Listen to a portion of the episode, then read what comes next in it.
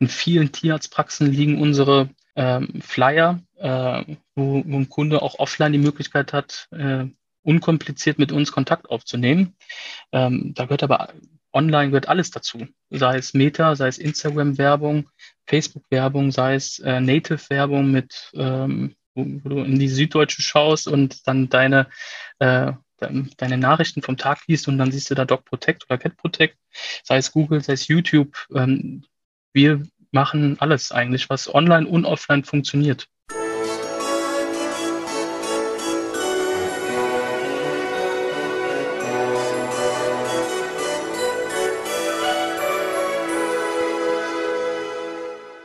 Hallo und herzlich willkommen. Mein Name ist Marco Petersohn und ich begrüße Sie zu einer neuen Folge des Königsmacher-Podcasts, dem Podcast der Versicherungsbranche mit dem Besten von heute für die Besten von morgen. Die heutige Folge ist eine Premiere, denn ich habe nicht nur zwei Gäste, das hatte ich schon mal, sondern es sind Geschwister, genau genommen sogar Zwillinge, eineige Zwillinge. Und während sich so manche Geschwister ja gerne mal wie Hund und Katze verhalten, sie vielleicht auch, das weiß ich nicht, aber das finden wir heute noch raus, haben die beiden sich aber auf Hunde und Katzen als Zielgruppe spezialisiert. Und das mit einem, soweit ich weiß, einzigartigen Ansatz, denn sie sind die Gründer von CatProtect24 und DogProtect24.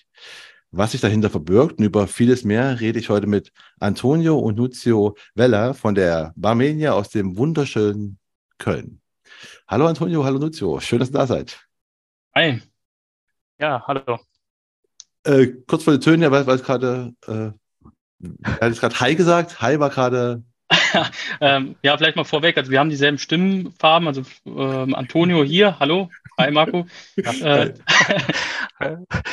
Hallo, hier ist Nunzio. Gut, also werden Sie sich nicht wundern. Ganz gleich, aber... Es klingt ich finde, das klingt ein bisschen unterschiedlich, wahrscheinlich mit dem Mikrofon, also nur für die Zuhörer, ne? Also sich nicht wundern. Ja, okay. Ich habe gerade gesagt, ne, viele Geschwister verhalten sich ja wie so Hund und Katze. Ist bei euch auch so oder seid ihr einfach immer ein Herz und eine Seele? Puh, wir sind eigentlich schon seitdem wir denken können oder seitdem ich denken kann, ein Herz und eine Seele. Also wir haben selben Freundeskreis, selben Interessen, selbes Gewicht seit Jahren, also immer am Schwanken, mal gut, mal schlecht. Also Körpergewicht meine ich jetzt. Ja. Selbe Freundin, also die Frage kommt ja häufig an, vor allem an Zwillinge, ob wir schon dieselben Freundinnen uns geteilt haben. Das haben wir nicht. Aber wir haben ansonsten jetzt mit dem Unternehmen jetzt auch noch fortgeführt, also was wir heute machen, immer dieselben Interessen irgendwie gehabt und sind dementsprechend zwei Hunde, also beide reinrassige Labradore, würde ich es jetzt nennen. Ah, okay. Ich hatte gefragt, was ihr meint, aber schön dass ja, Labradore sind gut am Essen, also haben auch mal Hunger und die muss man eher zügeln, wenn es in Richtung Nahrung geht. So kriege ich es zumindest mit. Und das passt ganz perfekt gut, beschrieben. Ja. Aber du hast gerade gesagt, ihr habt beide auch immer das gleiche Gewicht. Habt ihr also wenn man quasi mal so Ausreißer nach oben hat, ne, was mal passiert das bei euch so quasi unabhängig voneinander, merkt ihr halt, wir nehmen beide zu. Ja? Ist ganz witzig. Also ja, und jetzt nicht genau gleich, sondern bei mir, Antonio, ist es eigentlich schon immer so gewesen, 3-4 Kilo mehr. Also heißt, wir steigen beide gleich, aber immer in diesem Absatz. Also ich weiß auch nicht warum, also ich habe es nie geschafft, runterzukommen. Wenn, dann steigen wir beide. Also wahrscheinlich, weil wir auch, wenn wir essen gehen, essen wir draußen im Restaurant zusammen mit den Frauen. Wir machen in der Freizeit alles zusammen, schon immer so irgendwie gewesen. Und ich hatte aber immer diese 3-4 Kilo mehr. Aber ganz witzig, ja. Wir steigen zumindest zusammen. Und auch wieder runter. Ne? Also wir sind jetzt keine, also geht hoch und runter. Nur das ist so etwas, was von der Rasse Labrador vielleicht so ein bisschen abgeguckt worden ist. Kann ich 100% bestätigen. Habt ihr auch beide Hunde? Also habt ihr auch Tiere? Ja.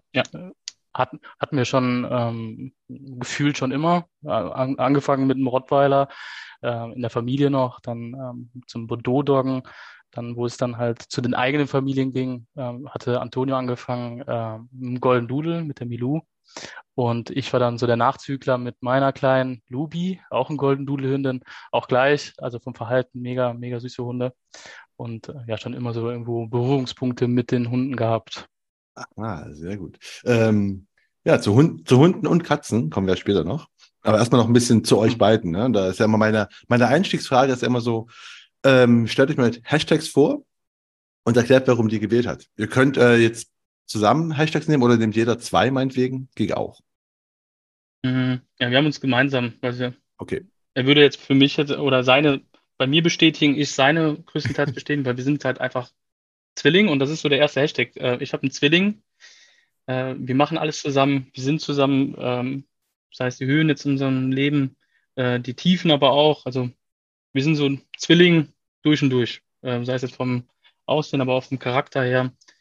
Das ist so das, was uns prägt. An sich habe ich sonst, oder haben wir sonst die zwei anderen Hashtags mehr beruflich oder mehr von beruflicher Natur eigentlich oder mehr mit dem, was wir jetzt eigentlich in den letzten Jahren immer weiter so aufbauen, weil wir halt privat, für uns ist halt das Unternehmen oder das, was wir unternehmerisch machen, halt auch privat. Also wenn wir draußen essen gehen, ist es für uns halt kein, obwohl wir über die Arbeit sprechen, kein Arbeiten. Deswegen sind die Hashtags eigentlich auch so ein bisschen beruflicher Natur, also nicht privat für den einen oder anderen. Und das ist der zweite ist Hashtag Machen kommt vom Tun.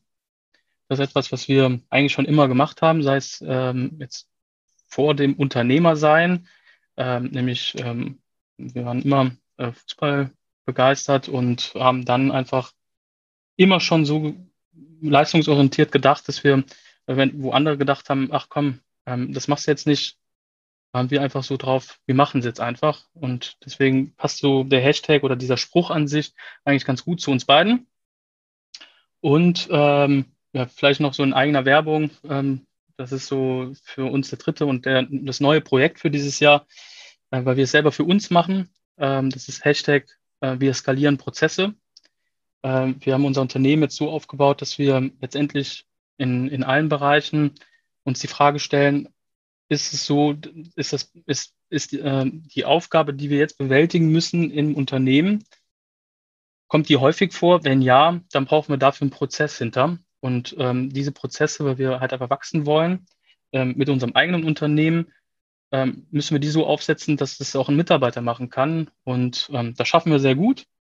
Sind dann noch lange nicht am Ende und haben vor, halt jetzt auch zum Augustmonat haben wir die Consulting gegründet und auch für andere die Prozesse zu skalieren. Aber das mal so als ganz Nebenrand, als Werbung jetzt noch mit dazu. Kein Ding. Habt ihr jeweils Schwerpunkte? Das sagt dann, ne, das macht alles gleich, aber dann sagst du, okay, es ist der eine mehr so der, ne, Prozesse, strategische Denker und der andere mehr der IT-Freak oder was weiß ich, oder ist das auch alles gleich bei euch? Da tatsächlich nicht. Also wir haben das aufgeteilt bei uns. An sich das Skalieren oder die Prozesse an sich zu automatisieren, das machen wir größtenteils in unseren beiden Aufgabenbereichen. Nunzio ist vor allem im Operativen, also der Nunzio kümmert sich mehr um den Vertrieb, um das Vertriebsteam. Und auch generell um Vertriebsstrategien, um im Prinzip das Ganze rund um die Beratung und skaliert oder setzt die Prozesse in diesem Bereich so auf, dass sie skalierbar sind. Und ich kümmere mich mehr um das Marketing bei uns im Unternehmen und setze auch da wieder, sei es egal, welche Aufgaben wir haben, sei es die Creatives erstellen oder generell Dinge, die halt einfach immer wieder vorkommen, sind bei uns so aufgezeichnet, dass wir im Prinzip das Wissen so digital weitergeben können an Mitarbeiter, dass es jemand vielleicht nicht genauso gut kann wie wir, aber dann trotzdem so ausführen kann, dass wir letztendlich da nicht mehr schulen müssen, sondern oder als persönliche Person nicht mehr schulen müssen, sondern der Mitarbeiter hat halt einfach digital die Plattform, die dann vorher so eingestellt wird von uns, der dann auch passt, dass im Prinzip der da sofort loslegen kann. Und ich denke, das sind auch so für uns in jedem Unternehmen eigentlich auch so die zwei stärksten Merkmale. Also einmal der Vertrieb, der ausgebaut werden muss und das Marketing. Und das bleibt für uns, bei uns in einem Unternehmen, und das, was wir auch weiter beraten wollen, das muss halt einfach auch irgendwo Chefsache mit sein, weil es halt einfach unheimlich wichtig ist. Hey, Nunzio, wolltest du noch was anmerken? Nee, hatte da mega gut erklärt. Man kann sich das immer so ein bisschen bildlich vorstellen, wie ja, auf der einen Seite kommen ja das Marketing, da gehört ja halt jetzt nicht nur das Online dazu, sondern eigentlich so alles, was drumherum passiert. Das heißt eigentlich die potenziellen Kunden, Interessenten, und dann auf der anderen Seite, okay, wie verarbeitet man das letztendlich? Und das ist so ein Ping-Pong-Spiel, was wir eigentlich tagtäglich führen. Das heißt, auf der einen Seite fragt der eine, ja, wie viel kannst du noch bearbeiten? Und auf der anderen Seite gibt's dann halt noch mehr, und das ist so das ständige Hin und Her, wo wir uns auch beide dann halt immer weiter pushen. Ah, okay. Zu dem Prozess und dem Ganzen kommen wir später mal noch. Zum ersten Mal noch ein bisschen über euch nochmal, ne? Nochmal kurz zurück. Nochmal über euch. Und zwar ist ja die zweite Frage nach den Hashtags, ist ja immer, wenn du ihr Emojis wärt, welches wärt ihr? Also, warum? Willst du zuerst was sagen? Also, vielleicht machen wir 2 Emojis. Genau, jeder eins. Klar, natürlich. Ich habe auch schon 3 gehabt hier, also deswegen könnt ihr auch. Okay, mein Emoji wäre irgendwo das Ohr. Das Ohr, weil ich viel Zuhörer, gerne Zuhörer, nicht nur im Privaten, sondern auch im Unternehmen.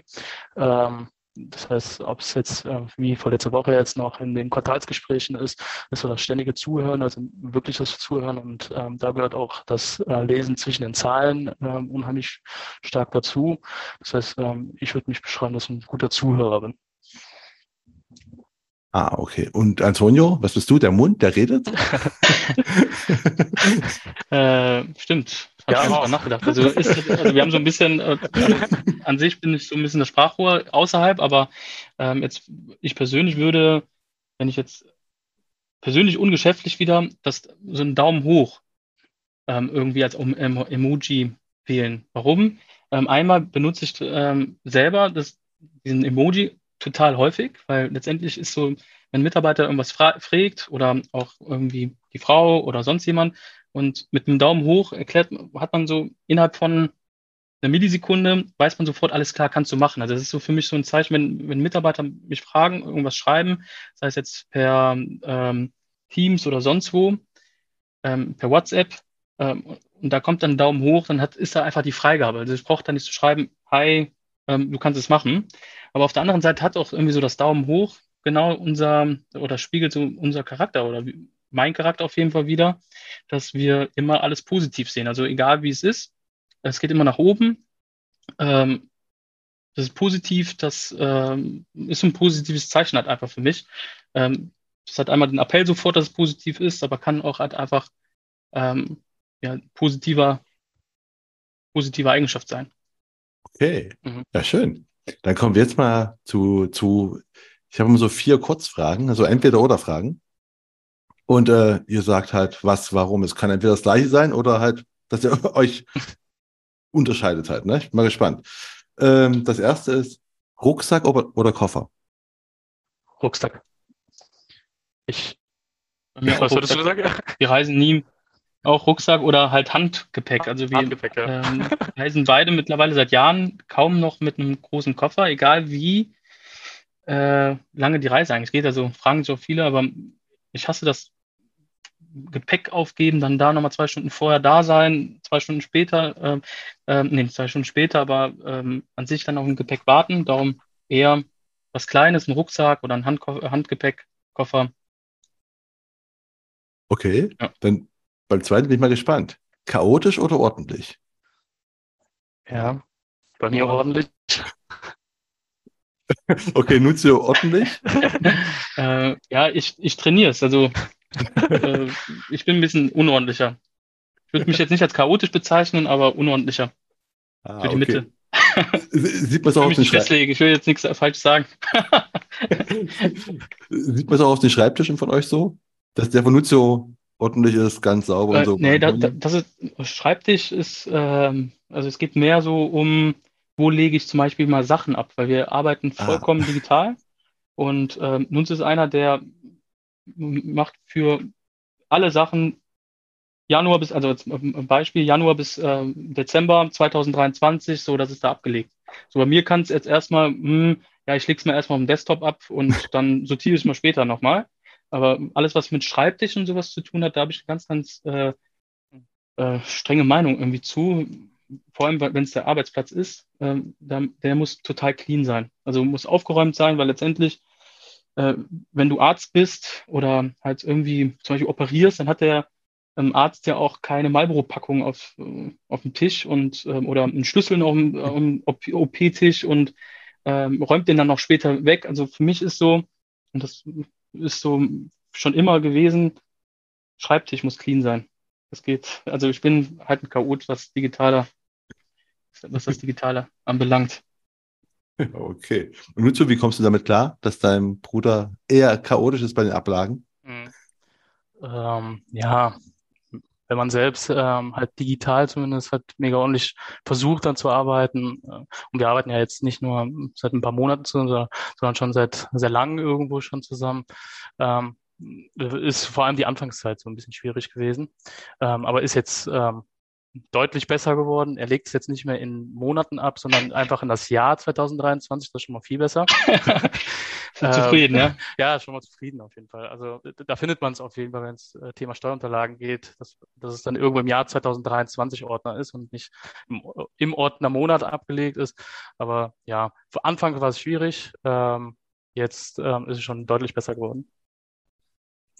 Okay, dann kommen wir zur dritten. Ja? Das mit dem ordentlichen vor Ort kann ich Antonio da vollkommen. Also das habe ich auch vor allem da auch gelernt oder auch mitbekommen da letztendlich vor Ort oder am Tisch in physischer Form. Das sollte immer irgendwie so clean wie möglich sein. Ja, wenn ich auf meinen Schreibtisch gerade so schaue, würde ich das nicht unterschreiben. Ja, das Gegenteil. Ich suche lange Sachen auf dem Schreibtisch. Na gut, ihr habt gerade schon von Essen geredet. Ich muss natürlich, ich bin Italiener, also muss ich natürlich fragen. Pizza oder Pasta? Pizza, ja. Ja, wobei wir jetzt nicht nur ganz Italiener sind. Ne? Das ist vielleicht auch ganz wichtig zu wissen. Wir sind auch halb Türken. Das heißt, meine Mutter ist Türkin und der Vater ist Italiener. Das heißt, wir haben da auch schon immer zwei Küchen gehabt. Ah, und welche ist dann besser jetzt? Türkisch oder wenn du jetzt gerade... Ja, also... Das, kann Antonio, glaube ich, besser beantworten. Weiß ich nicht. Ich glaube also wenn ich mich jetzt festlegen müsste, was esse ich für immer bis ans Lebensende, wenn ich jetzt mich entscheiden müsste, würde ich Türkisch sagen. Boah, weil ich Italienisch also ist auch... Also, echt? Ja. Aber dann hast du... Im Prinzip habe ich drei Sachen, die wir... eigentlich so sehr, okay, jetzt gerade so spontan einfallen, Pizza, Pasta, Lasagne. So, und da, wenn ich jetzt mal aufzähle, was wir so auf den Tisch bekommen haben, da hast du schon auf jeden Fall viel, also ich würde sagen, umfangreicher, was auf jeden Fall, was lecker ist, halt einfach. Ja. Schwierige Frage. Ja, stimmt, oder? Schwierig, also sehr schwierig. Warum essen wir alles so gerne? Weil ganz witzig, vorher, ich weiß gar nicht, bis wann das ging, habe ich überhaupt gar kein Spaghetti gemocht. Also wenn wir dann von der Schule kamen und es gab Nudeln, hatten wir es jetzt nicht so gefeiert, ehrlich gesagt. Das war so das schnelle Essen, was man halt schnell macht. Tomatensoße, die dann auch lecker ist, aber mit Nudeln konnte ich irgendwie nicht. Ich weiß gar nicht mehr bis wann. Mittlerweile mag ich es, also ich würde es mir jetzt, sehr selten kommt es vor, dass ich mir mal im Restaurant bestelle heute, aber ich würde jetzt nicht sagen, dass ich es nicht mag. Aber vorher kann ich mich noch genau erinnern, ich habe es eigentlich gehasst, wenn es dann Nudeln gab. Deswegen sicher Pizza statt Nudeln. Ah, okay. Aber vom Türken, was ist der beste Türke in Köln? Der beste Türke in Köln? Wo ihr essen gehen würdet. Da kann ich einmal, wenn ihr sagt, da gehe ich hin essen, dann muss es ja gut sein. Boah, also es ist halt einfach, also ich tue mir schwer, jetzt gerade eine Empfehlung aussprechen, weil letztendlich, wenn du gutes türkisches Essen willst, ist es halt einfach nicht so, du bist im Restaurant und bestellst eine Weinflasche noch dazu. Das ist eher, also für mich jetzt so, was ich von türkisches Essen mag, in Anführungszeichen dreckig. Du gehst jetzt nicht in Imbiss, aber so auf der Kolbstraße zum Beispiel, ein Adana-Kebab mit Reis und da könnte ich mich reinlegen, also könnte ich jeden Tag essen. Aber wenn ich jetzt ein Restaurant empfehle, kann ich gar nicht. Also wo ich wirklich sagen würde, boah, da gehst du mal mit deiner Frau hin, so abends, gibt's das in Köln? Gibt's das in Köln und so? Nee, ich glaube. Ich bin aber überlegen gerade ganz Zeit. Also, ja, nee, eher weniger, meine ich. Es gibt tatsächlich einen und da ist das Essen auch gut, aber ich komme jetzt gerade, glaube ich, nicht auf den Namen. Die bauen das jetzt gerade so ein Stück weit auf. Das ist halt so, also wir sind halt einfach so, wir gehen jedes Wochenende, also Freitag, Samstag, Sonntag sind wir sicher irgendwo im Restaurant, weil wir einfach in der Woche so wenig Zeit haben und da muss es dann halt einfach auch qualitativ hochwertig sein, man muss es entspannen können und das kannst du halt für mich jetzt so in Köln, also steinigt mich nicht, also alle Kölner, die es jetzt hören, wenn es dann auf einmal sowas gibt, dann bitte gerne an Marco weiter und dann an uns weiterleiten, wir probieren es aus. Es gibt aber auch einen in Deutsch, ich komme jetzt nicht auf den Namen, der war vorher in Rodenkirchen, keine Ahnung, kann ich nachliefern, kann ich auch fragen, die weiß das. Der ist auf jeden Fall so ein bisschen aufgebaut, da gibt es gutes türkisches Essen, du kannst aber auch dahin, kannst eine Weinflasche bestellen und ist auch von der Location schön. Okay, dann kommen wir mal zur letzten Frage, die ich gerade ein bisschen abgeändert habe, nachdem ich es mit der Halb-Türken-Seite, das habe ich irgendwie gar nicht mitbekommen gehabt. Und zwar Fußball-EM nächstes Jahr. Wem drückt ihr die Daumen? Türkei oder Italien? Im direkten Duell, versteht sich, ne? Ist denn Italien dabei? Ich gehe es davon aus. Ich habe keine Ahnung. Ich weiß gerade gar nicht. Also, war doch immer irgendwas. Also ich bin vollkommen raus bei dem Ganzen, also irgendwie bei. Kommen wir vielleicht gleich mal zu, was wolltest du in der Kindheit, wenn du dich noch fragst? Ja, klar. Wir wollten schon immer Fußballer werden, das mal dazu, aber an sich, also ich würde jetzt sagen, wenn beide dabei sind, war schon immer so irgendwie Italien. Ja, ich glaube mit einem Hintergrund, bei mir auch, also auch Italien, aber eher so mit dem Hintergrund, weil man dann immer oft gehofft hat, dass dann halt auch genau das oder die Mannschaft dann halt auch Sieger wurde und es war dann tendenziell, so zumindest in der Vergangenheit so, okay, wenn ich hier die Karte auf Italien setze, dann ist es schon sehr wahrscheinlich oder wahrscheinlicher, dass es Italien wird als Türkei. Das stimmt. Ja, und aber jetzt mal so Experten, wo ist denn die Fankultur krasser? Ich würde jetzt sagen Türkei, stimmt das? Oder würdet ihr sagen, ja, die Tifosi sind auch nicht weniger? Boah, kann schon sein, ja. Ja, wir haben größtenteils die italienische mitbekommen. Klar, wenn man das jetzt so mit, also in Köln, wenn wir jetzt in Köln unterwegs sind, wenn Türkei dann irgendwo mit dabei ist und dann auch in den Runden weiterkommt, dann kannst du dir sicher sein, dass im Achtelfinale nach dem Sieg schon die, ja, im Prinzip die Autokarawanen in Köln unterwegs sind. Das würde ich, glaube ich, jetzt bei Italienern noch nicht so sagen. Also, ich glaube, wenn wir jetzt so das hier zum Beispiel angucken, dann würde ich schon sagen, Fans der Türkei sind da schon extremere Anhänger. Ich meinte im Stadion, weil ich meine, in Köln haben wir auch, also ich habe auch jahrelang, 20 Jahre knapp in Köln gewohnt, und FC-Fans im Stadion sind jetzt auch nicht schlecht, ne? Aber wenn ich sehe, was Galatasaray macht zum Beispiel oder so, dann ist das schon nochmal ein heftigeres Level. Ja, kriegen das gar nicht mit. Also ich habe das letzte Mal, glaube ich, Fußball. Also wir gucken kaum Fußball. Ich habe das noch nie richtig so verfolgt. Also selbst als wir dann aktiv waren, war so WM und EM so mal immer wieder am Fernseher. Aber ich war noch nie der Fußballgucker. Ah, okay. Aber Fußballspieler, ich habe gerade schon gesagt, wenn ihr früher, ne, was als Kinder werden wolltet, wollt ihr beide Fußballer werden? Gleiche Position oder was habt ihr gespielt? Beide Fußballer. Mhm. Nunzio Stürmer, ganz gut, weil ich dann im Tor war, der konnte mir die Bälle um die Ohren hauen und er konnte aber dabei trainieren und ich konnte dabei trainieren. Also ich weiß gar nicht, ob das deswegen passiert ist irgendwie. Aber ja, vielleicht will Nunzio noch ein bisschen was zu sagen, wie er es empfunden hat, dass ich immer die Bälle gehalten habe auch. Durch ihn wurde ich dann so gut.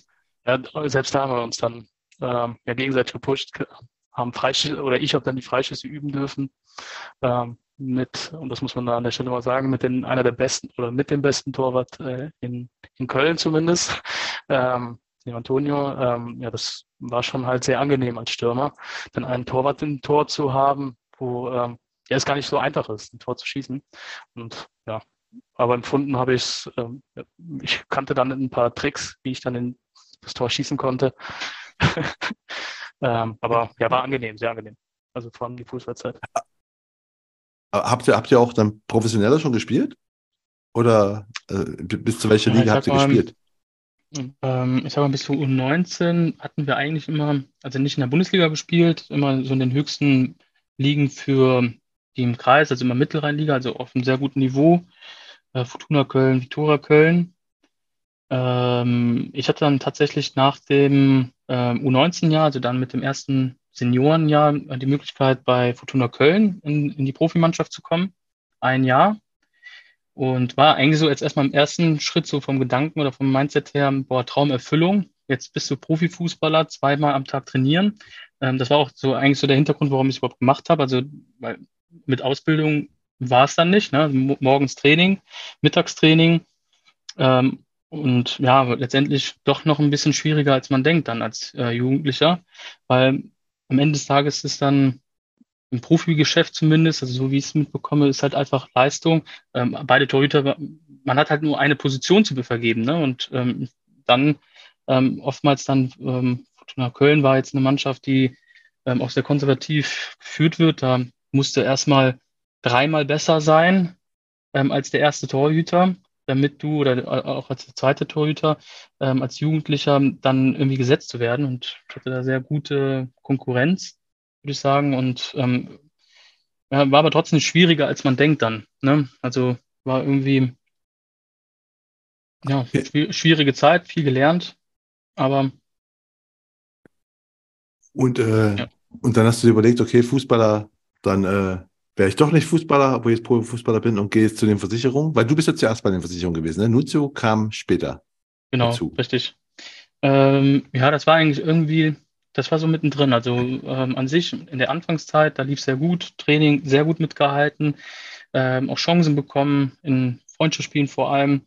Nur irgendwann hat es so mit rausgewickelt oder entwickelt, dass man selber so gemerkt hat, okay, man hat selber, also ich bin sehr selbstreflektiert, man schafft es, also ich hatte es mir selber so gesagt, ich würde es schaffen, irgendwo Fuß zu fassen, Geld auch zu verdienen in der Zeit, aber ich glaube nicht selber dran, und das war so der Punkt, wenn man dann vor allem dem Punkt dann irgendwie selber an sich nicht glaubt, das war zu dem Zeitpunkt so, ich glaube nicht dran, dass ich jetzt in der ersten Bundesliga so Geld verdiene, also hochsteige, in die ersten Bundesliga komme, so Geld verdiene, dass ich meinen Lebensunterhalt für immer aussorgen kann. Und weil ich dann schon in der Hinsicht zumindest sicherheitsbedürftig bin, war auch jung, ne? Ich glaube 20 Jahre, gab es dann für mich nur dann eigentlich eine Möglichkeit, Ausbildung oder Studium anfangen. Für mich kam dann irgendwie mehr Ausbildung in Frage, weil ich so der Praxistyp bin, zu dem Zeitpunkt zumindest. Und ja, so kam der Einstieg dann. Meine heutige Frau hat die Ausbildung oder ist heute noch bei der Continentale im Innendienst. Die habe ich dann damals zum Assessment Center mit begleitet, und da ist so der Ursprung her, dass ich dann gesehen habe, ach cool, verdient jetzt auch gar nicht mal so schlecht, Ausbildungsgehalt in der Versicherungsbranche, vor allem wenn es Tarifgehalt geht, ist ganz cool, ist jetzt vom Aufgabenbereich her verwaltend tätig, das war viel am PC auch, und das war so das, was ich mitbekommen habe, und das war so der Einstieg eigentlich so für mich. Du hast deine Frau, also deine zukünftige Frau, hast du zum Assessment Center begleitet und hast dann gedacht, so, ach, könnte ich eigentlich auch machen? Oder habe ich es richtig verstanden so? Ja, ich sag mal zu dem Zeitpunkt, also ich weiß gar nicht genau, wann es war, also müsste eigentlich so genau am Anfang gewesen sein, so Juli rum damals, also August, September fangen ja die Ausbildung an, jetzt relativ zeitnah dann, also es war, ich würde nicht spontan sagen, aber da war jetzt nicht viel Zeit zwischen Assessment Center und es geht jetzt los. Deswegen war das relativ noch am Anfang meiner Fußballkarriere an sich, also meines Profi-Einstiegs. Ah. Und deswegen würde ich jetzt nicht sagen, zu dem Zeitpunkt habe ich sie hinbegleitet und mir dann gesagt, ach komm, ich mache eine Ausbildung dann irgendwann mal da, sondern zu dem Zeitpunkt war ich noch vom Mindset, ich werde Fußball, Profi, Fortuna-Star und sonst, also hatte da noch meine Träume in der Hinsicht, aber ich habe es dann mitbekommen über das ganze Jahr, ne? Also, von der Arbeit her, und als ich dann irgendwann im halben Jahr später, das war dann irgendwann Januar 2015 rum, müsste es gewesen sein, da ging dann so für mich so, ja, nicht die Alarmglocken an, aber dass ich mal so eine Entscheidung treffen muss, ne? Mache ich jetzt nächstes Jahr, schaue ich mich um, nochmal im Fußballbereich, gehe ich den nächsten Schritt, ein anderes Team oder im selben Team und lege die, ja, im Prinzip so die nächsten Meilensteine in der Fußballkarriere hin, oder gehe ich den Weg Ausbildung. Dann habe ich mich aber für Ausbildung entschieden und da war es dann so für mich dann so nah an der Hand. Dann habe ich die ganze Zeit gesehen, bei der Lebensgefährtin, noch überhaupt gar nicht drüber nachgedacht, wie es mir gefallen könnte. Ich wollte jetzt erstmal nur eine Ausbildung starten und witzigerweise kannte ich da auch noch überhaupt gar nicht den Unterschied zwischen Innendienst und Außendienst.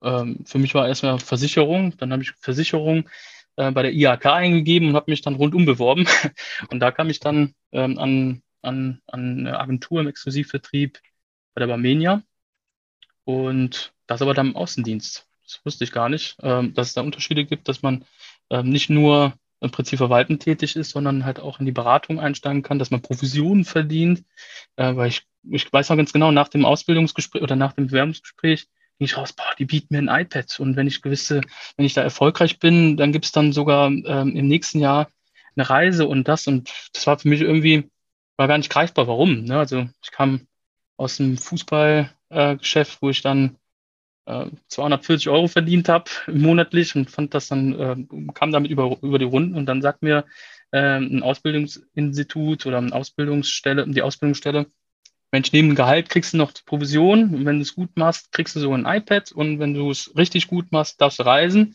Das war dann erstmal so für mich, oh cool, passt so in die leistungsorientierte Sache, die ich schon immer so gemacht habe. Und kannst du dich, wenn du sagst, schon Provision und sowas, kannst du dich noch an deinen ersten Kunden erinnern, den du beraten hast? Ja, über den habe ich sogar noch vor kurzem mal nachgedacht, weil, also ja, kann ich mich erinnern, das war auch relativ zeitnah zum Start meiner Ausbildung. Da bin ich alleine hingefahren. Es war einer akquiriert, wie es im Prinzip fast jeder, ich kann mir vorstellen, dass fast jeder mal hatte, wenn der Freund oder mal irgendein Berufsschulfreund oder Realschulfreund dich anschreibt und sagt, Mensch, lass uns mal zusammensitzen und wir treffen uns und trinken einen Kaffee. Und dann denkst du ja, okay, können wir machen und dann irgendwann, also Jahre nicht gesehen und dann geht es um Versicherung und ähnlich, also es tut mir heute noch leid, ähnlich was bei uns beiden, über Facebook akquiriert, angeschrieben, ganz oldschool, so wie man den Versicherungsvermittler kennt, komm, ach, lass uns mal zusammensitzen und einen Kaffee trinken. Hatten wir dann auch gemacht, also ich habe es geschafft, dass wir uns zusammensitzen und dann ungelogen bestimmt, ich kann mich noch erinnern, dass es unheimlich lang ging, 3-4 Stunden Beratung, Riester-Rente, kann ich mich noch erinnern, BU kann ich mich noch erinnern, also mega wichtige Themen zu dem Zeitpunkt mit einem Wissen von maximal 2 Wochen, den ich mir selbst dann zu dem Zeitpunkt angeeignet habe. Und am Ende kam dann aber nur eine Zahnzusatz, also so ein Kompakttarif raus. Also alles andere hat er nicht für wichtig empfunden. Aber es kam eine Zahnversicherung, ein Kompakttarif bei uns raus, noch mit einer Sehhilfe dazu, also Leistung zur Sehhilfe. Aber zu dem Zeitpunkt war das für mich ja gar nicht wichtig. Also für mich war es ein Erfolg. Mensch, ich habe jemanden akquiriert, den ich von damals noch kannte irgendwo und habe dann für 23 € also Zusatzversicherung, ich nenne es mal Zusatzversicherung, Kompakttarif an den Mann gebracht. Also dass die BU, dass die Riester-Rente und sonst was alles nicht geklappt hat, was ich mir alles so vorgenommen habe, das war dann zu dem Zeitpunkt erstmal egal. Und du hast gerade erzählt, so vom Wissen her, wann genau war deine Ausbildung? Also welche Zeit reden wir gerade, in welchem Jahr ungefähr? August 2016. 16, okay, wie war denn damals noch die Ausbildung? Also sind wir jetzt schon in einer digitalen Welt gewesen? War das schon irgendwie, was digital alles geht, oder war es noch oldschool? Oldschool, also es war noch, also so wie ich es erinnere, also mich erinnert, ich weiß nicht, ob andere schon zu dem Zeitpunkt online und alles digital gemacht haben. Ich wurde aber ausgebildet oldschool, also auch die Kundenablagen in einem Ordner, heißt Wiedervorlagen. Wenn mich einer anruft, dann lege ich den in meinen Ordner, oder mein Ordner dann in Januar 2016 oder 17, also alles noch händisch gemacht und auch die Akquise händisch. Also heißt, wir haben uns Selektionen gemacht im Kundenbestand und haben dann da ganz oldschool halt einfach akquiriert. Hast du da schon die Idee gehabt, das irgendwie digital zu machen oder war das für dich einfach so gegeben im Sinne von so, okay, so arbeitet man in der Versicherungsbranche, macht man halt so? also ich sag mal, das, was, wenn man das digital bezeichnen kann, ist, ja, ich hab die Chats auch heute noch. Ich habe meinen ganzen Freundeskreis, also nicht Freundeskreis, Facebook-Freunde, denke ich mal. Und ich hatte da zu der Zeit viele, weil man sich halt einfach mal wieder vernetzt hat mit jedem, also den man irgendwie mal nur auf der Straße gesehen hatte.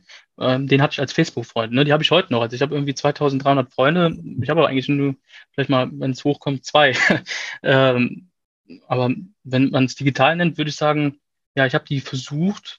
Ich kam da in Gespräche durch Chats. Also ich habe die da kalt angeschrieben. Hi, ich arbeite jetzt. Entweder habe ich so direkt raus gesagt, ich arbeite jetzt bei der Versicherungsbranche, lass uns mal zusammensitzen. Oder ich habe es jetzt so ähnlich gemacht, wenn ich den irgendwie einen Bezug zu hatte, wie bei meinem ersten Kunden, halt auf eine andere Schiene dann zum Termin gekommen. Also das war so das Digital aller Gefühle bei mir zu Beginn. Gut, und dann hast du eine Ausbildung gemacht bei der Barmenia, bist du immer noch bei der Barmenia. Wie war denn dein weiterer Weg dann? Zu Anfang, also zu Beginn, unheimlich viel Bestandsarbeit. Heißt, ich hatte zu dem Zeitpunkt auch das Glück, weil ich war 21, Freundeskreis, hatte ich zu dem Zeitpunkt, also meine Freunde waren oftmals dann halt auch im Fußball oder sind halt noch in der Schule gewesen oder sonst was. Und das heißt, ich bin auch, also Nunzio und ich selber sind mega die introvertierten Menschen. Also wenn du uns einen Raum schickst mit unbekannten Personen, da kommen wir beide sicher nicht mit 2 Freunden raus. Also gibt ja Personen, mit denen gehst du in eine Bar und die haben dann am Ende 3 Nummern mit Freunden ausgetauscht und alle grüßen sich. Das sind wir beide überhaupt gar nicht. Und dementsprechend haben wir eigentlich sehr, sehr begrenzten, kleinen Freundeskreis und auch Umfeld an sich. Deswegen ist ich glaube, auch für eine junge Person dann unheimlich schwierig. In der Branche, im Außendienst, Barmenia ist jetzt auch keine DVK oder Hook, wo du mit Anfragen irgendwie seitens des Versicherers irgendwie zugemauert wirst. Das heißt, am Anfang unheimlich viel Bestandsarbeit. Und da hatte ich das Glück, dass ich halt einfach einen Ausbilder hatte, der zu dem Zeitpunkt einen großen Bestand hatte. Und da hatten aber auch schon 6 und 7 andere Auszubildende drin gearbeitet.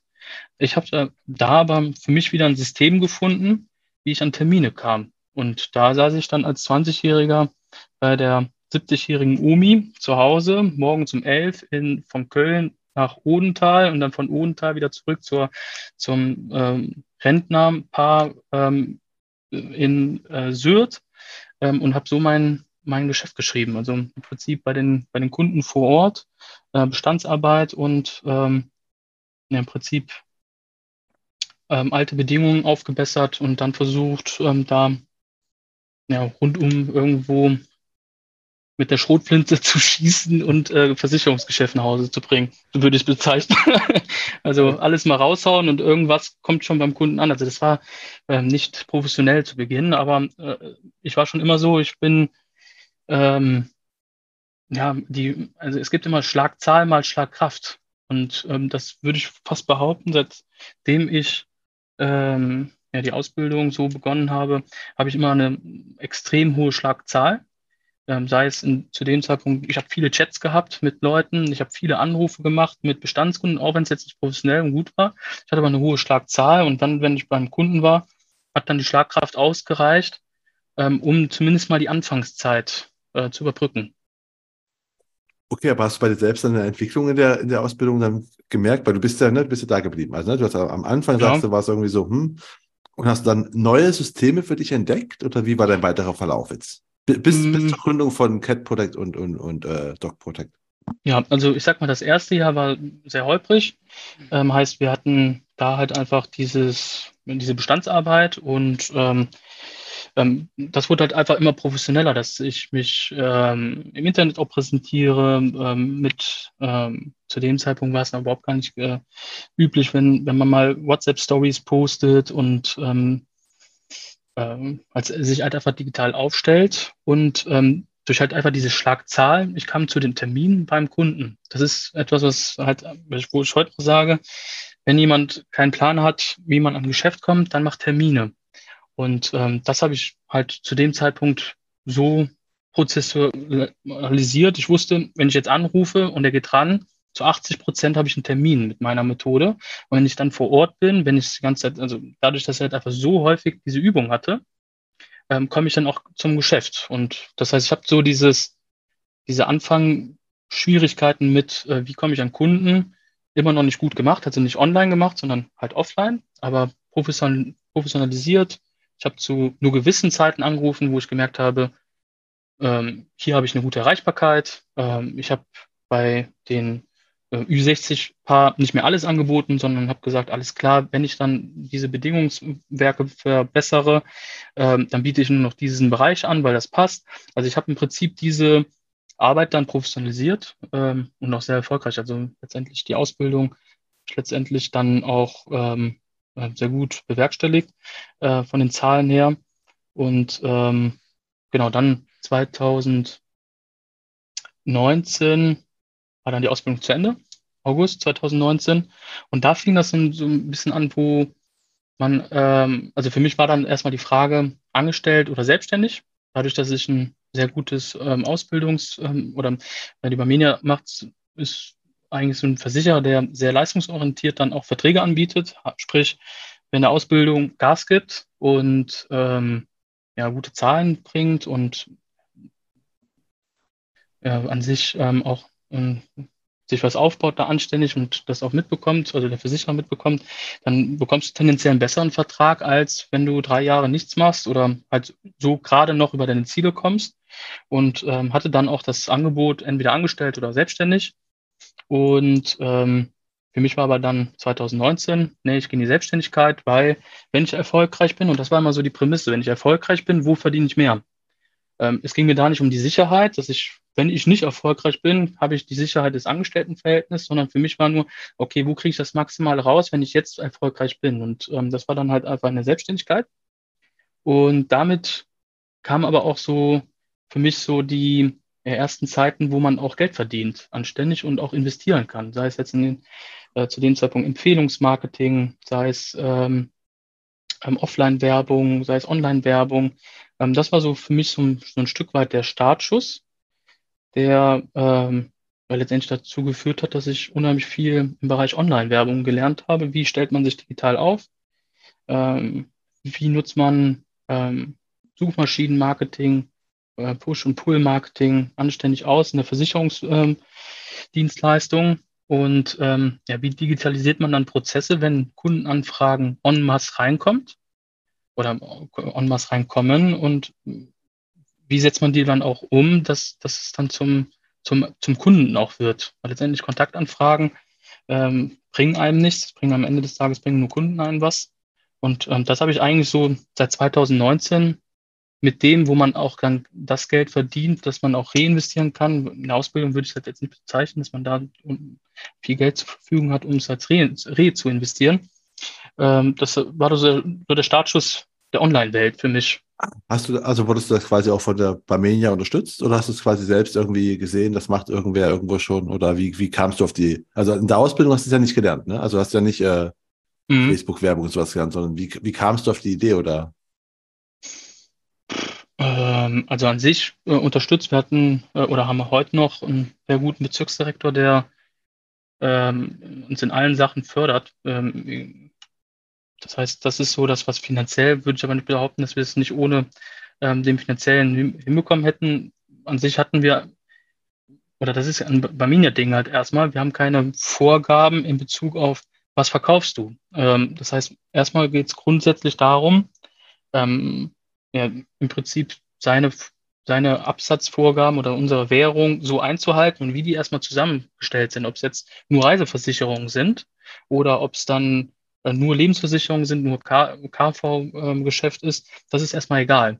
Und für mich war es dann eigentlich zu dem Zeitpunkt wichtig, okay, was kann ich halt nicht mit meinem Umfeld, sondern was kann ich online verkaufen? Und da war zu dem Zeitpunkt, hatten wir die neuen Zahntarife, die dann auf den Markt gekommen sind. Tierversicherung hatten wir leider noch keine Krankenversicherung, sondern nur Operationsversicherung. So, das heißt, für mich war dann ausschlaggebend, okay, das sind so die Produkte, die wir zumindest an die Rampe stellen und sich verkaufen lassen am Telefon. Und da brauchen wir nicht im Prinzip keine Beratung, die ich jahrelang vorher gemacht habe, wo wir dann vor Ort zu einem Kunden fahren müssen und dann 3 Stunden beraten müssen für halt, also von der Gesamtzeit, von den Terminen her, um dann eine Rundumberatung anbieten zu können, sondern für mich mal ausschlaggebend, welches Produkt kann sich gut und übersichtlich online vermarkten. In der Beratung dann aber am Telefon und nicht vor Ort. Und das war so der Startschuss eigentlich so von für mich, ich sag mal, Online-Produkten oder online verkaufbare Produkten. Genau, aber wenn ich es richtig verstehe, ist ja dann schon, du bist das macht mich selbstständig und hast dann gesagt, okay, aber auf jeden Fall lege ich den Fokus auf online. Auf jeden Fall. Das war.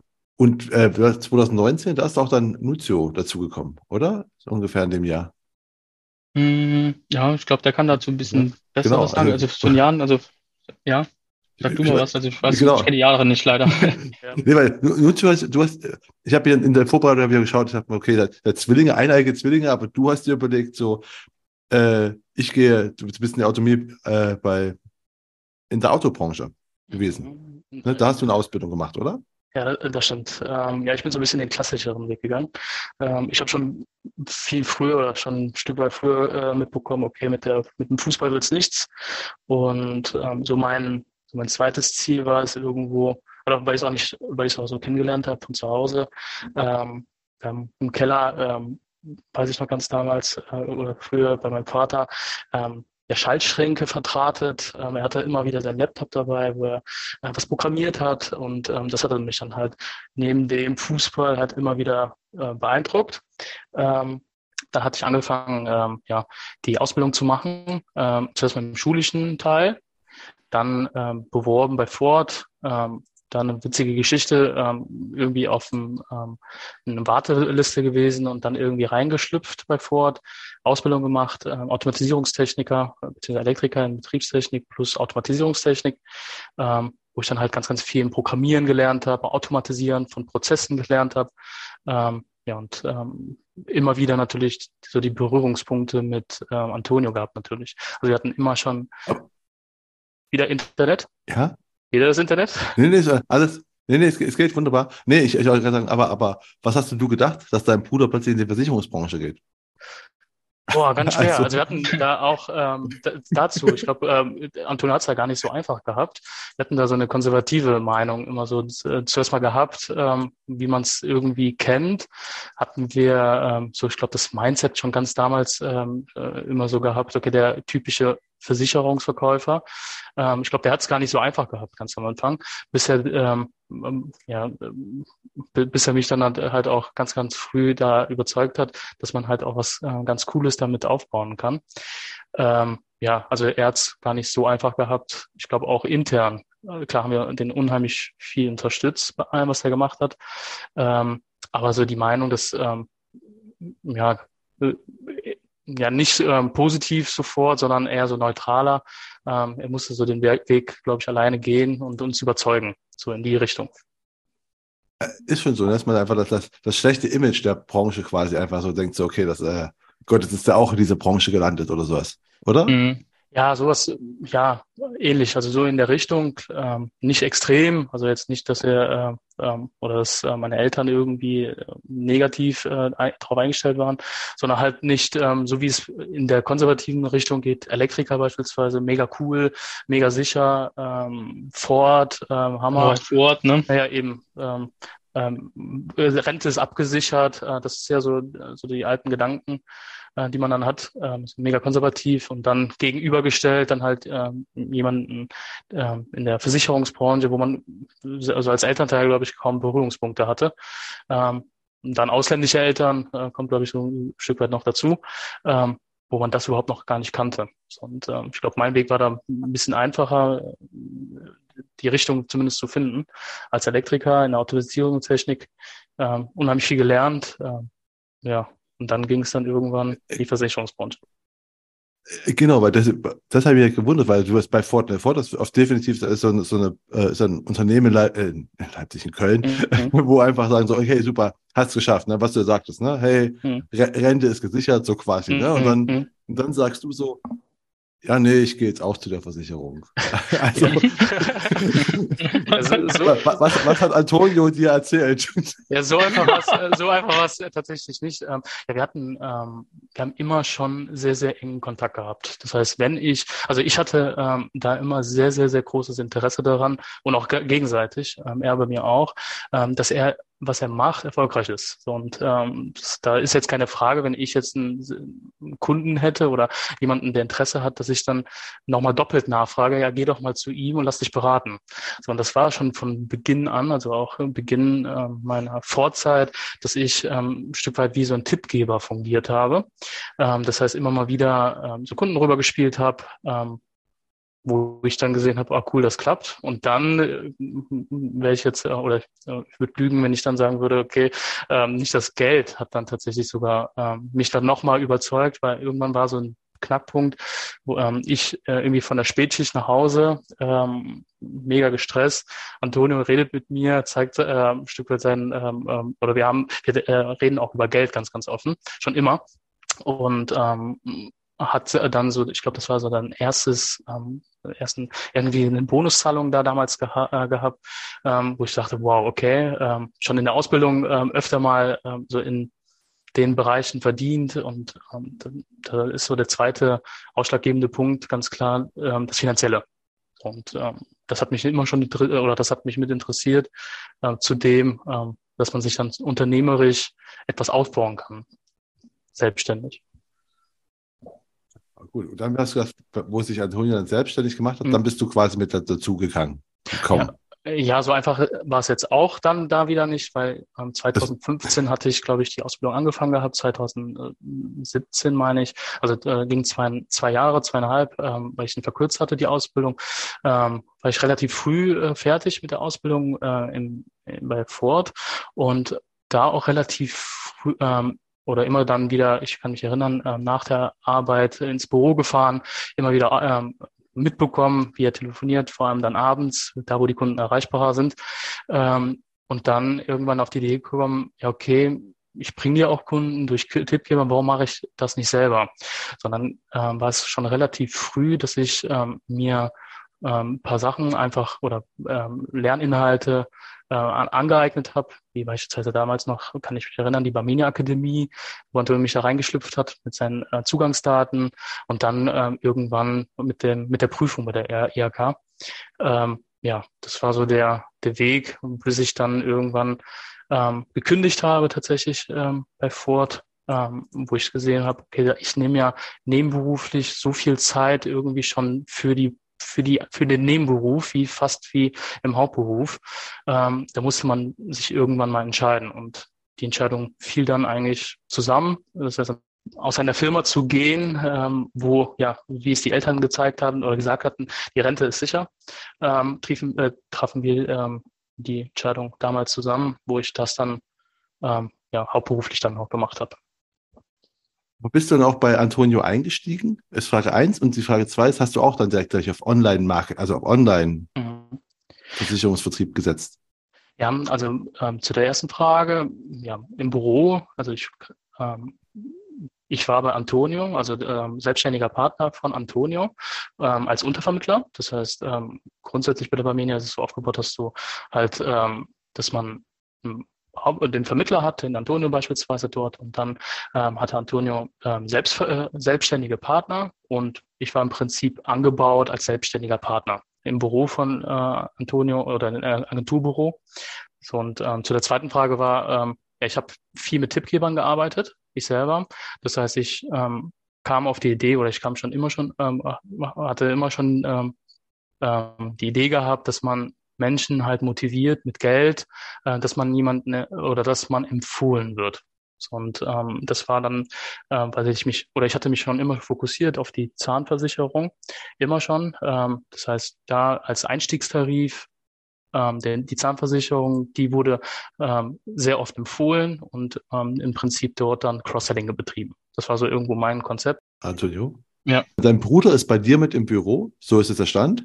Und du hast dich auf Online-Zahnversicherung, also du hast ja aber, wie ich jetzt rausgefunden habe, habt ihr unterschiedlich auf, also Zahnversicherung war für beide oder Zahnschutz, Aber du hast gesagt, ich mache das online. Ne? Dein Bruder ist ja quasi Tippgeber.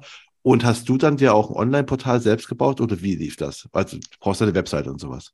Ja, nee, also wir hatten die Webseite oder die Landingpage von der Barmenia genutzt.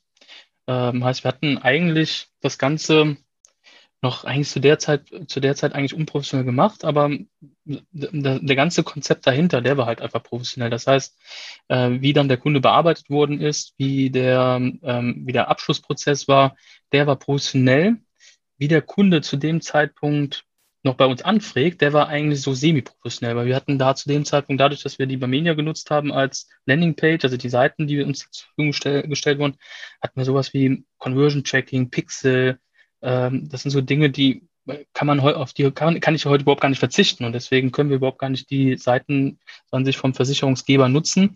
Hatte ich aber zu dem Zeitpunkt gemacht. Hat trotzdem funktioniert, weil der Prozess dahinter dann einfach sehr gut war. Aber der Prozess, der Prozess davor war aber, dass du dann du hast Werbung geschalten, oder? Wenn ich es richtig verstehe. Genau, also wir hatten Suchmaschinenmarketing zum Beispiel gemacht, wo Kunden dann bei gewissen Keywords dann unsere Landingpages gesehen haben von der Barmenia halt. Und aber das halt dann so geschickt gemacht, dass halt so heute noch, wir müssen nicht auf erster Stelle stehen im Ranking, sondern wir haben es halt einfach immer so vom CPC gesetzt. Und das habe ich halt einfach früh gelernt, witzigerweise einfach durch Kurse, Online-Kurse, YouTube und sonst was, so angeeignet, dass halt einfach der Klickpreis nicht so hoch war wie bei anderen, sondern so, dass wir halt da aufgerufen worden sind, wo wir dann letztendlich, oder wo ich letztendlich das Gefühl hatte, okay, wenn der Kunde genau das sucht in der Richtung, dann schließt er tendenziell eher ab, als wenn er ganz breit irgendwie reingeht mit nur Zahnversicherungen, nur Barmenia Zahnversicherung. Das waren so gewisse Prozesse, die ich dann halt einfach vorher sehr gut gemacht habe. Dann kam der Kunde halt auf einer Landingpage, die dann semi-gut war, weil wir da halt im Prinzip blind unterwegs waren.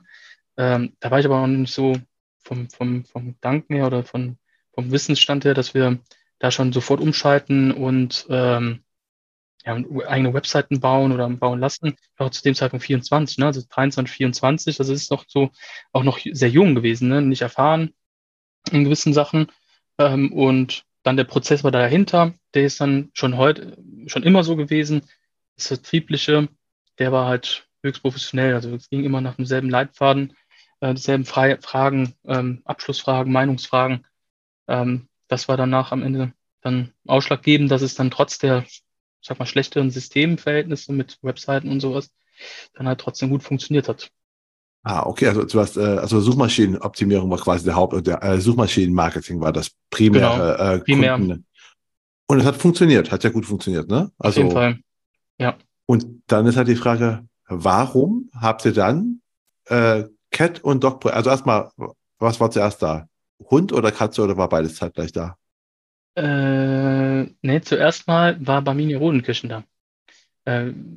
Barmenia Rodenkirchen ist letztendlich ein Standort einfach nur, weil ich hatte mich 2021 niedergelassen. Ich habe ein eigenes Ladenlokal eröffnet in Rodenkirchen. Ja. Und an sich riesen Herausforderung. Erstmal alles einrichten. Wir hatten uns und ich haben das zusammen gekauft, heißt, es ist auch noch Eigentum, heißt, wir mussten erstmal das ganze Ding sanieren und als es dann fertig war, hatten wir es aber so eingerichtet, dass es im Prinzip für den Kunden vor Ort dann und auch für den Mitarbeiter dann nicht so ein klassisches Büro ist, das man kennt, sondern halt einfach wohnlich auch eingerichtet. Und meine Aufgabe war es dann zu sagen, okay, wie kriegen wir es hin, dass vor allem die selbstständigen Partner und auch ich genug Anfragen bekommen. Und eigentlich war so der primäre Hauptgrund so, dass wir mit Barmenia Rodenkirchen an den Start gegangen sind, also mit dem Namen so an sich, und dann geschaut haben, wie kommen wir an Anfragen für das Lokal, die dann auch einmal vor Ort dann auch nochmal wieder reinkommen können, weil es ein Ladenlokal ist, aber halt auch einfach digital sich von uns beraten lassen können. Und der Startschuss ist eigentlich damit gefallen, dass wir zuerst mal ganz breit schon zu dem Zeitpunkt Tier und an sich, Hunde und Katzen und Zahn eingestiegen sind. Und dann hatte ich irgendwie das war dann relativ zeitnah zur Gründung, wo es dann richtig online ging, die Idee, komm, wir machen einfach mal ein Werbevideo. Und ich spreche einfach in die Kamera rein. Und da hat sich zuerst, dann war Hund zuerst, ja. Also Hund war zuerst da, weil danach hatte ich auch noch ein Werbevideo mit einer Katze. Aber wir haben es schon immer so, also Marketing funktioniert halt häufig sehr gut, wenn es polarisiert. Und dann dachte ich mir, ach komm, ich setze mich mit einem Anzug hinter die Kamera auf den Tisch und stelle mir einen Hund auf den Tisch. Das war nicht mal mein Hund zu der Zeit, sondern das war ein Hund von unseren Internetvertrag bei uns im Laden gemacht hat.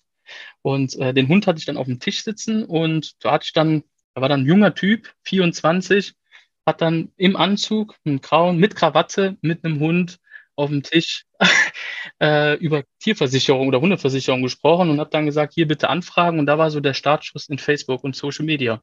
Also polarisierend, was Marketing anbelangt. Und das hat sehr gut funktioniert. Und daraus hat sich dann das Ganze entwickelt, dass wir gesagt haben, Mensch, Tier funktioniert. Wir wollen es mit einer eigenen Marke machen. Wir wollen nicht im Prinzip das, ich sag mal, auf Schulter des Produktgebers machen, sondern wir wollen was Eigenes gründen und dann ist DogProtect entstanden. CatProtect ist aber eigentlich zeitnah entstanden, weil wir dann auch ein Werbevideo gemacht haben mit einer Katze.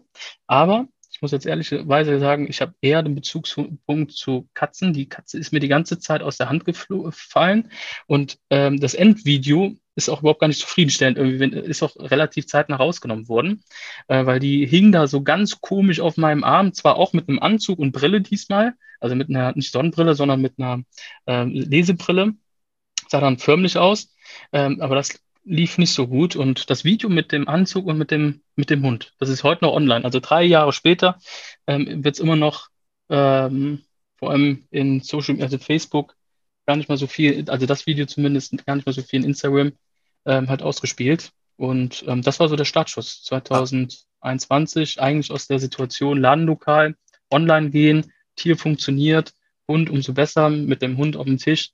Und da ist dann Dog und CatProtect entstanden.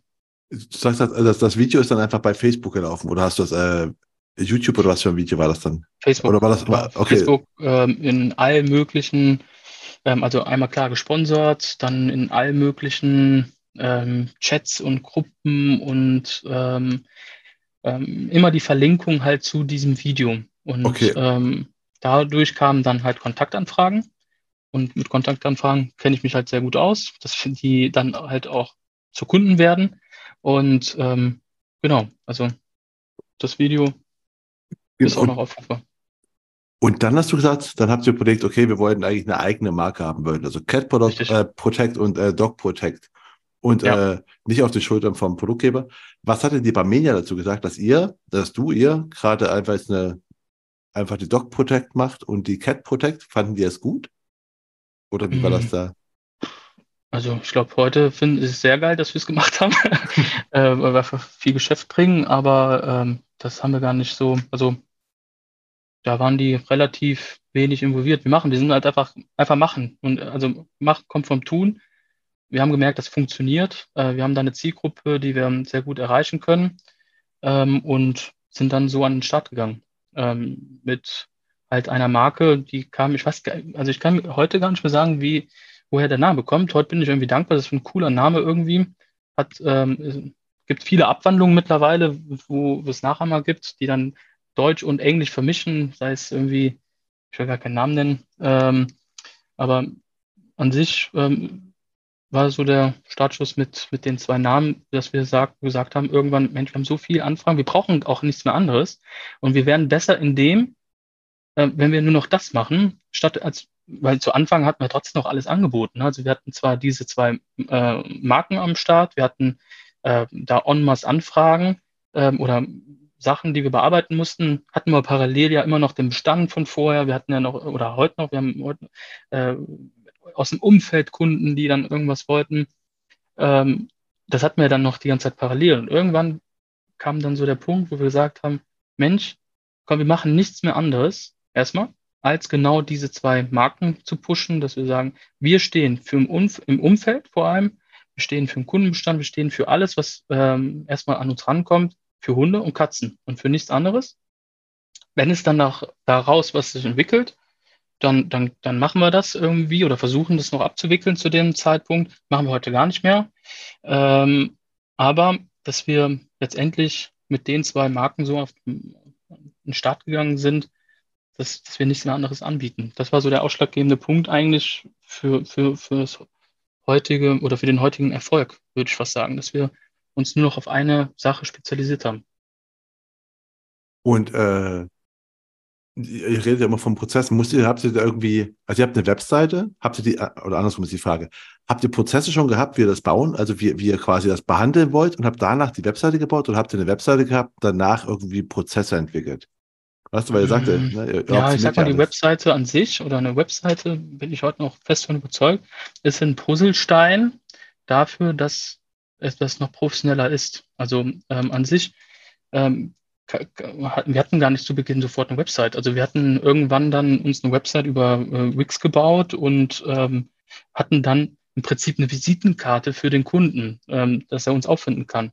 Unsere Kontaktanfragen haben wir aber einfach und machen wir heute noch einfach über Facebook-Formulare und Chats, Formulare über WhatsApp halt einfach generiert. Ne? Und letztendlich waren dann viele einzelne, oder heute sind es halt einfach viele einzelne Punkte, die dann halt einfach prozessualisiert sind.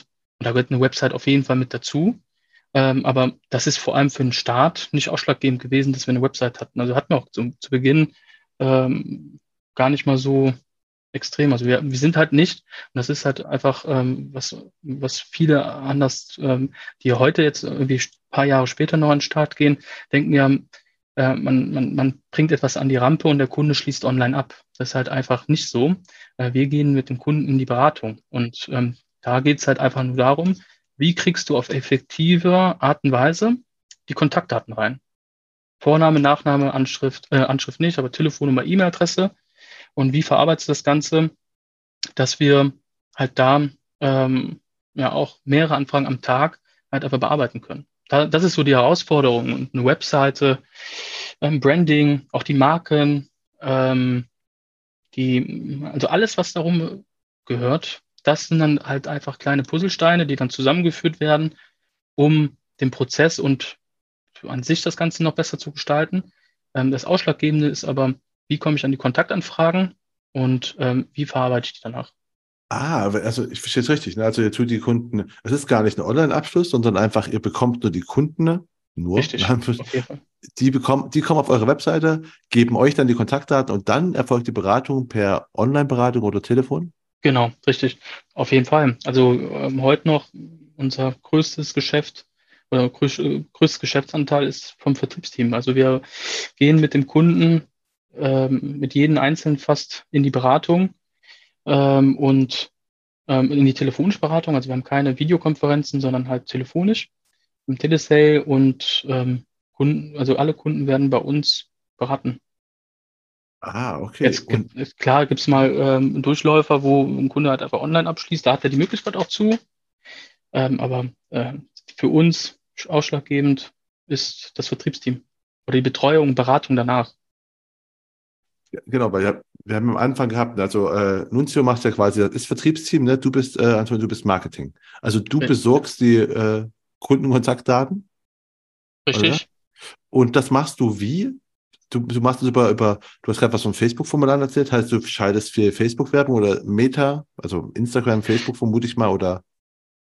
Ja, wir haben mittlerweile alles, ne? Also sei es Meta, das heißt, offline haben wir auch Werbung. Ne? Also nicht in jeder, aber in vielen Tierarztpraxen liegen unsere Flyer, wo ein Kunde auch offline die Möglichkeit hat, unkompliziert mit uns Kontakt aufzunehmen.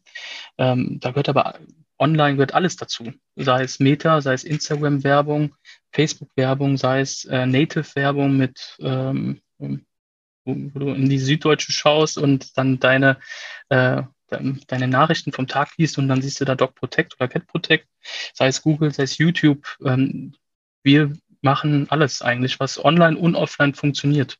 Aber TikTok auch, vor allem mit Katzen, funktioniert viel. Das wollte ich auch fragen, aber es ist schon Werbung, es ist nicht Content-Marketing oder Community-Building, dass du sagst, wir haben jetzt hier eine Facebook-Gruppe mit Katzen. Werbung, ja. Also wir hatten am Anfang ganz viel damit gemacht, ich würde jetzt mal so in Anfangszeit mit diesem Video, dass wir halt zum Beispiel auch in Gruppen waren, wo dann das Video reingepostet werden durfte. Dadurch, dass es polarisiert, kamen dann halt viele von den organischen auf das Video und konnten dann organisch anfragen. Da gibt es Einstellungen für, dass man das machen kann.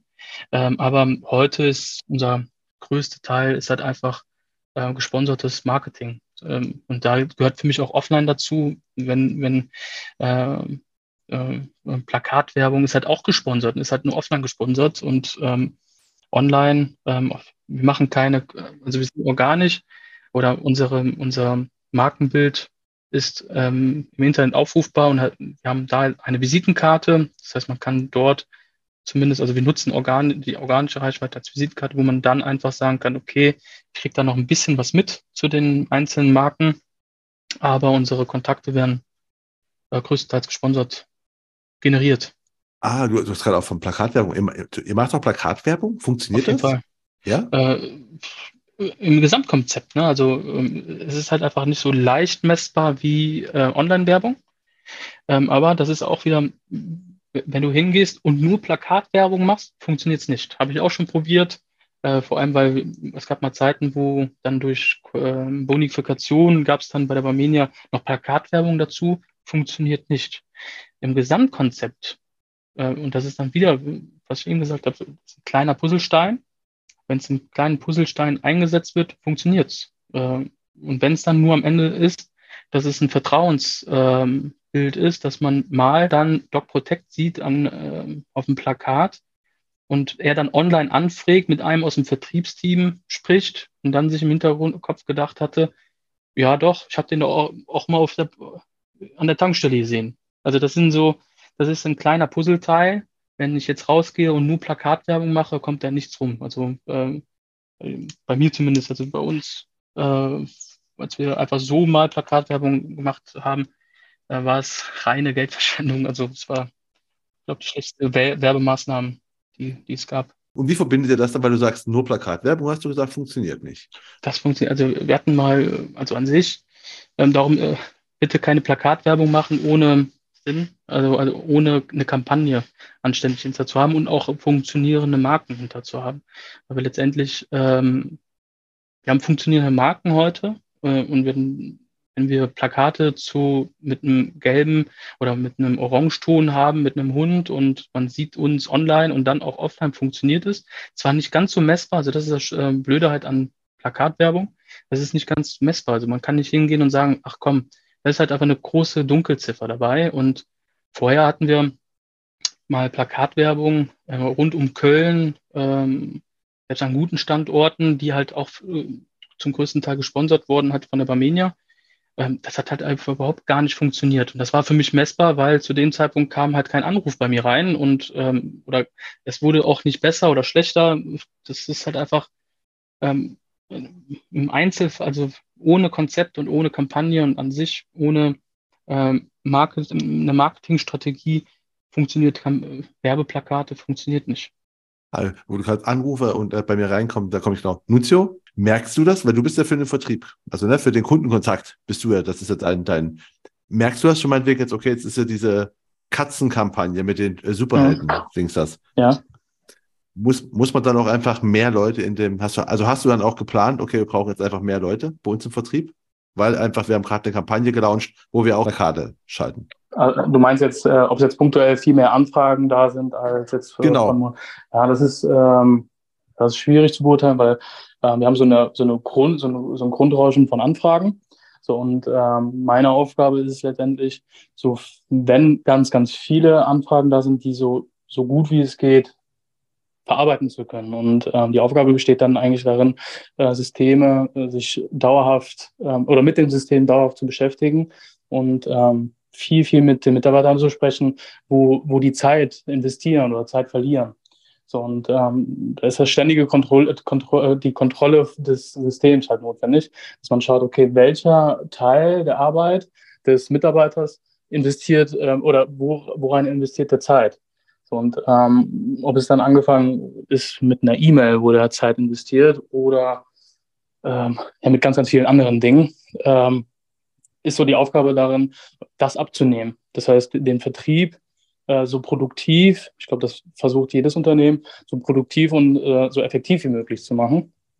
Und das machst du halt nur, indem du diesen Prozess in- und auswendig kennst. Das heißt, im besten Fall selbst erstellt hast irgendwo, aber auch selbst im Vertrieb warst. Das heißt, es ist, glaube ich, ganz, ganz schwierig, Vertriebsprozesse zu verbessern, wenn man selber nie im Vertrieb irgendwo weiß, okay, diese Reihenfolge ist am besten. Aber so pauschal kann man jetzt nicht sagen, okay, jetzt schaltet der eine Kampagne, der Antonio, mit einem Superhelden. Klar gibt es dann halt so Zeiten, wo es dann plötzlich deutlich mehr Anfragen da sind, aber auch dann ein Stück weit weniger. Ich würde jetzt nicht behaupten, okay, nur durch diese Anzeige ist jetzt deutlich mehr, sondern man versucht, glaube ich, durch das Marketing ständig so eine Konstante zu haben und das irgendwie so mit einer Geraden immer wieder zu steigern, mit neuen Ideen, neuen Verbesserungen im Marketing. Das heißt, so schlagartig, so Peaks, die gibt's, glaube ich, eher seltener, eher so eine gerade Kurve nach oben, wo man dann halt sieht, okay, Mist, jetzt haben wir die offene Anfragen, die können wir vom Vertrieb halt nicht so bearbeiten. Da muss es irgendwo eine Lösung geben, dass entweder der Vertrieb besser wird oder dass die Zyklen viel besser laufen, die Systeme viel automatisierter laufen oder, und das ist dann diese Skalierbarkeit, wir stellen dann halt noch einen Mitarbeiter ein.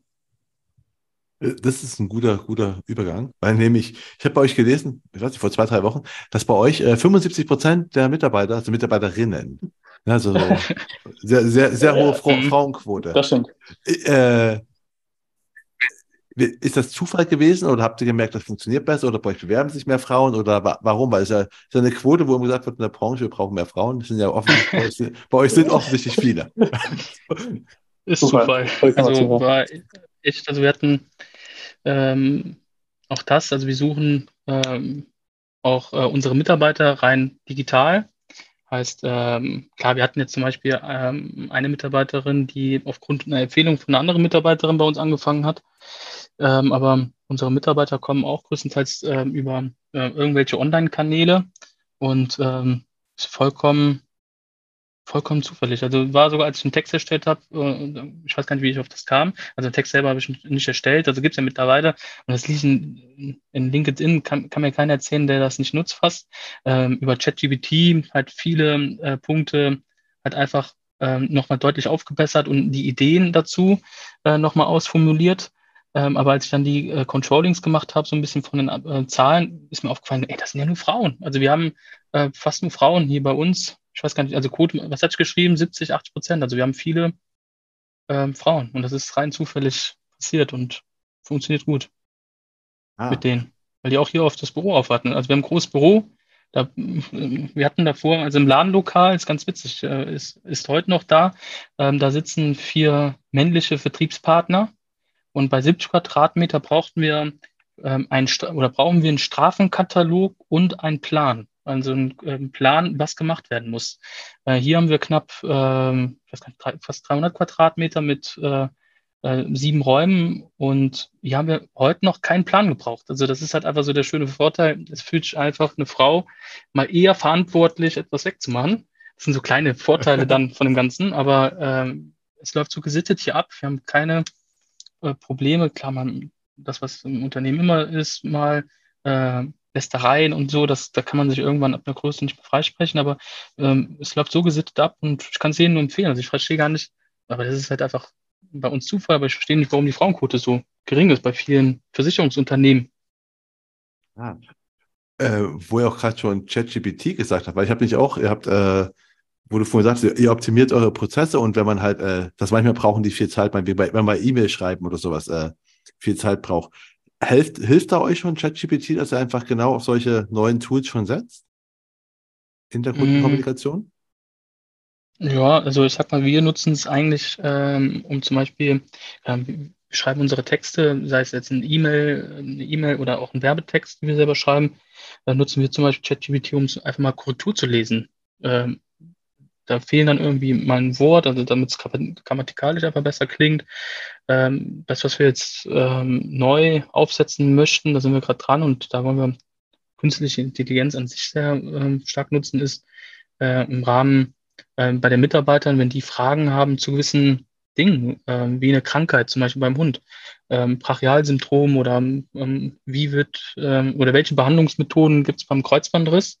Klar, kann man Google fragen, da muss man es mal raussuchen. Besonderes hat einfach ein ChatGPT, stell diese Frage und du hast wirklich alle Lösungswege, was du dann zum Kreuzbandriss rausfinden kannst. Und im nächsten Schritt, und das müssen wir halt einfach schulen, damit es halt einfach so die Waage hat zwischen persönlich und Computer, könnte man ja den Computer oder ChatGPT fragen, ja, schreibt dazu noch ein passendes Ablehnungsschreiben oder schreibt dazu noch einen Text dazu, was wir den Kunden schreiben können. Und das versuchen wir jetzt zumindest jetzt im nächsten Quartal für uns so zu nutzen, dass es dann auch anständig vom Mitarbeiter nutzbar ist, ohne Systemausfälle und planbar halt nutzbar ist, also sodass wir uns auch drauf im Prinzip verlassen können, dass es funktioniert. Und das können wir halt bei ChatGPT jetzt aktuell bei der Mitarbeiteranzahl halt einfach nicht sagen, dass das halt einfach immer zu jeder Zeit funktioniert.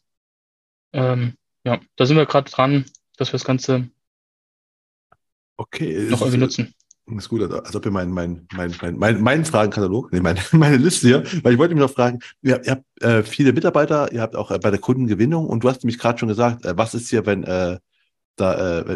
Schadensfälle, wenn Tiere halt verletzt sind, ne? Ihr habt eine Tierkrankenversicherung, das heißt, Tiere verletzen sich ja dann auch. Mhm.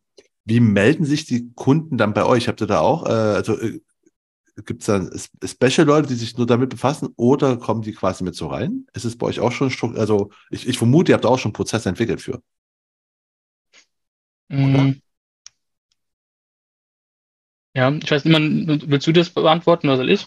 Ja, also im Prinzip der Vertriebsmitarbeiter, also grundsätzlich haben wir jetzt keine Schadensabteilung, die das jetzt abwickelt und Schäden irgendwo ablehnt oder weitergibt zumindest. Das macht die Barmenia an sich. Aber grundsätzlich haben wir jeden einzelnen Mitarbeiter halt trainiert, dass er nicht nur die klassische Vertriebsaufgabe hat, sondern auch die Betreuung an sich. So, und das ist, glaube ich, die wichtige Mischung aus unserem Vertriebsmitarbeiter, dass er sich nicht nur um den Neukunden kümmert, sondern halt auch um den Kunden. So, und das langfristig.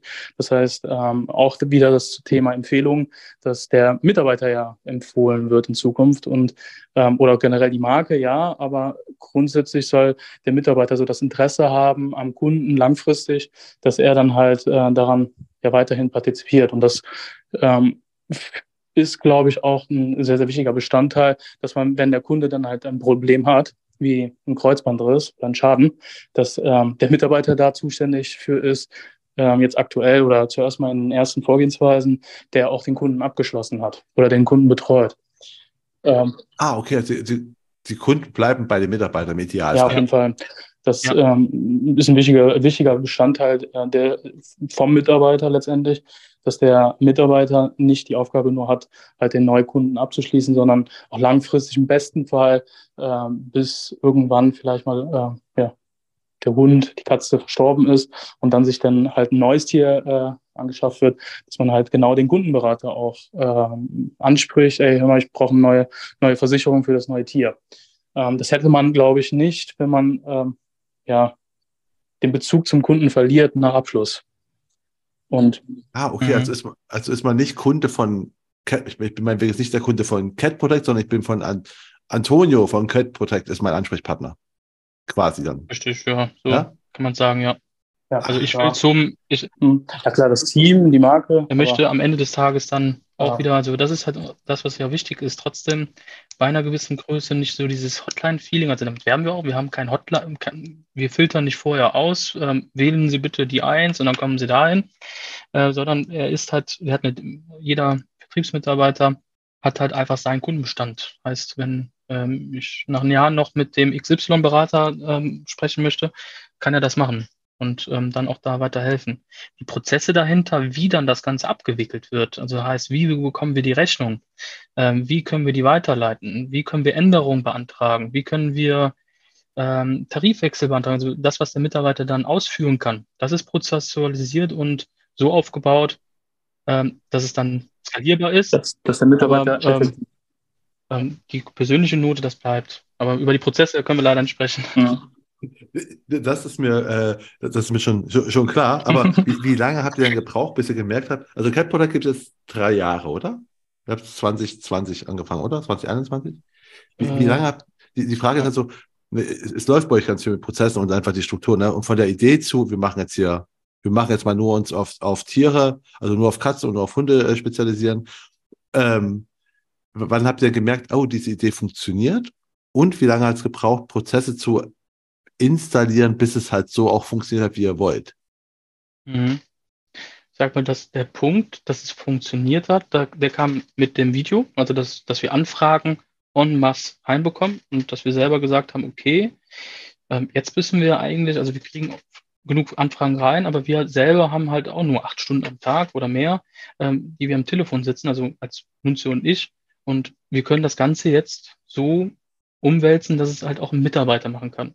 So, und genau ab dem Zeitpunkt kam eigentlich so für uns der Punkt, okay, wie wollen wir das Ganze aufbauen? Da haben wir am Anfang, klar, da war nicht von jetzt auf gleich, dann 2021 rum war es jetzt nicht so, dass wir, ja okay, der erste Mitarbeiter, der ist, glaube ich, 2021 eingestellt worden, da war es noch höchst unprofessionell, ne? Also das hat sich entwickelt dann über die Zeit, da war das Onboarding noch mit uns beiden, heute ist das Onboarding mit größtenteils digitalisiert. Heißt, wir müssen da vor Ort nicht mehr coachen.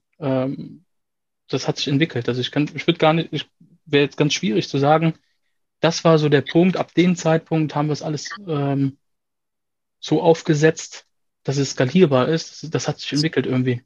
Mhm. Und heute noch entwickelt sich also das Ganze. Selbst wenn Nunzio und ich, wir haben tägliche Calls. Selbst heute entwickeln wir noch Dinge so aus, wo wir gesagt haben, Mensch, das System wird ja jetzt noch besser. Weil wir halt einfach uns unheimlich viel mit der Thematik befassen.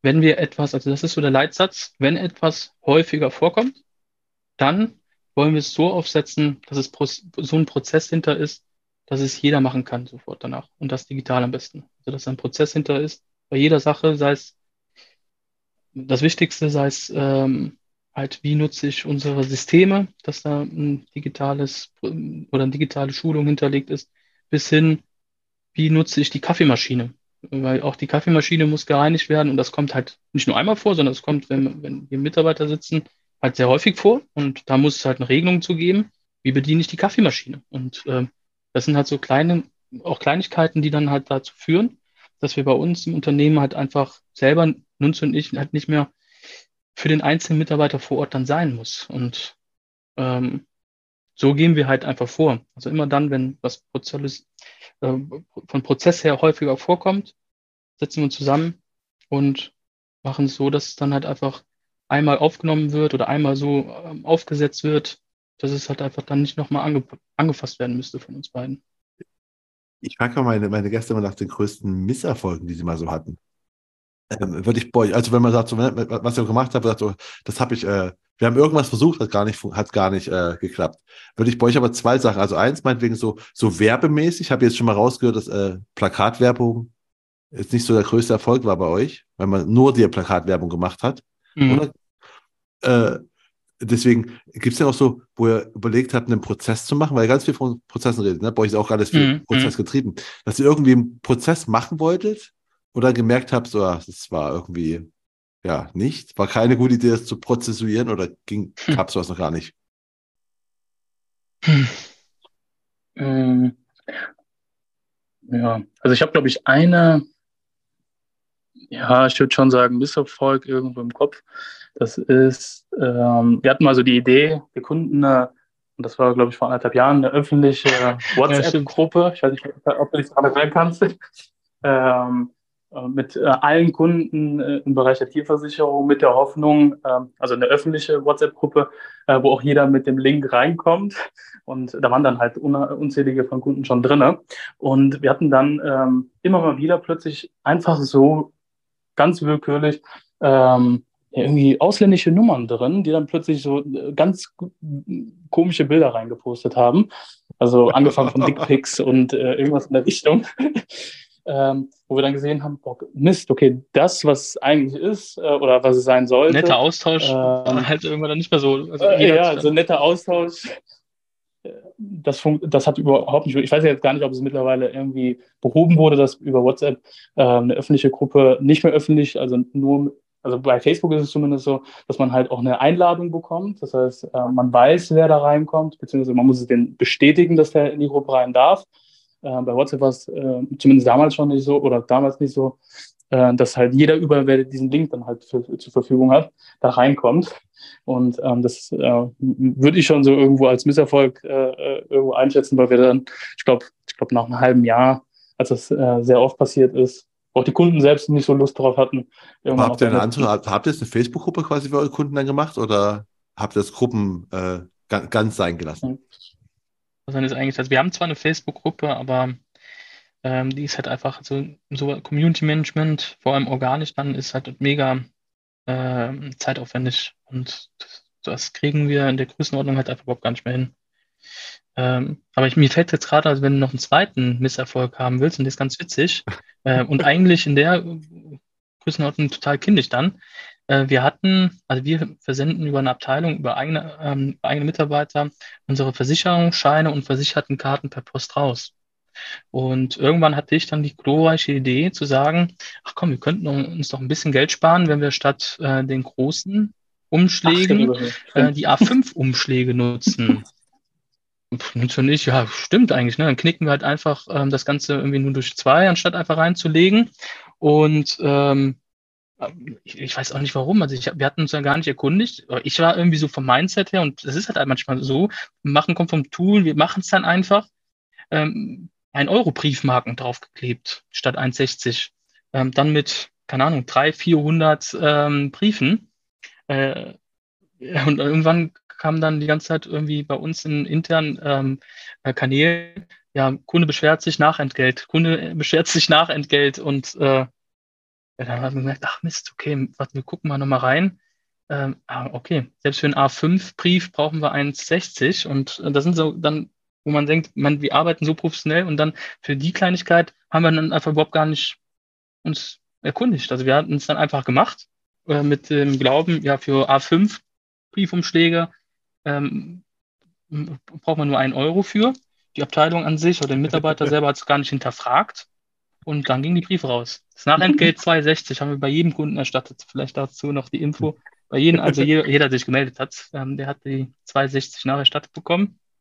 Aber auch da, also manchmal ist es halt einfach auch uns passieren dann so richtig kindliche Fehler. Okay. Aber ist doch. Ist ja noch gut gegangen, ne? Im Nachhinein. Ja, doch. Okay. Jetzt sind wir schon am Ende. Am Ende habe ich mal 3 Fragen an meine Gäste. Und zwar, die erste ist immer, was denn der beste Tipp war? Das kann jeder von euch beantworten. Also müssen nicht zusammen, sondern kann jeder. Was der beste Tipp war zu den Anfangszeiten der Karriere, die man bekommen hat? Mhm. Soll ich dazu kurz was sagen zu und dann... Mhm. Vielleicht einen noch, vielleicht ist er noch irgendwie gleich oder so, weil ich hatte den, glaube ich, auch weitergegeben vielleicht. Wäre witzig, wenn wir an dasselbe denken. Ja. Ich hatte eigentlich, es war auf einem holländischen Akzent und aber prägt uns eigentlich heute noch und ich finde irgendwie, wenn man im Vertrieb arbeitet, unheimlich wichtig, nämlich Vertrieb ist eine Achterbahn der Gefühle. Und das hat so für uns so einen hohen Wert, weil es geht halt im Vertrieb schon immer für uns so, oder bei mir zumindest so gewesen, es geht hoch, es kann auch runtergehen. Wenn es hoch geht, dann ist so mein Mindset, mach weiter, lass es so lange wie möglich oben. Und wenn es runter geht, also die Achterbahn geht runter, der Gefühle, dann mach einfach weiter. Also dann mach einfach weiter, das, was du schon gut kannst, steh auf und der nächste Kunde wartet schon auf dich. Und das ist so etwas, was ich ganz, ganz am Anfang eigentlich von meinem damaligen Teamleiter mitbekommen habe, als Tipp. Ich glaube eher so als Spruch, aber das nehme ich immer so für mich als Tipp. Vertrieb ist der Achterbahn der Gefühle. Das ist so. Den habe ich auch ganz, ganz brennend im Kopf. Den gebe ich eigentlich immer weiter, ne? Also den Satz gibt es immer, wenn irgendwas mal falsch läuft, dann sage ich, der Vertrieb ist der Achterbahn der Gefühle. Ja, da machen wir uns immer lustig drüber. Ja, bestimmt. Nunzio, hast du auch noch einen Tipp oder ist es der gleiche? Nee, ich würde den, glaube ich, doppelt unterstreichen. Genau denselben. Wenn du das jetzt schon den weitergibst, was habt ihr denn noch, was hättet ihr denn gerne am Anfang von der Karriere gewusst, was ihr quasi selbst hart erarbeiten musstet? Ich glaube, dadurch, dass es so passiert ist, hat so viel Spaß gemacht, ne? Dass wir uns alle selbst oder sehr viele selbst erarbeitet haben. Und ich glaube, so, wenn ich so als Neuling, okay, das passt aber halt nicht Neulingen in der Branche, ne? Also Neuling kann, ich weiß es nicht, also einfach dranbleiben in jedem Fall.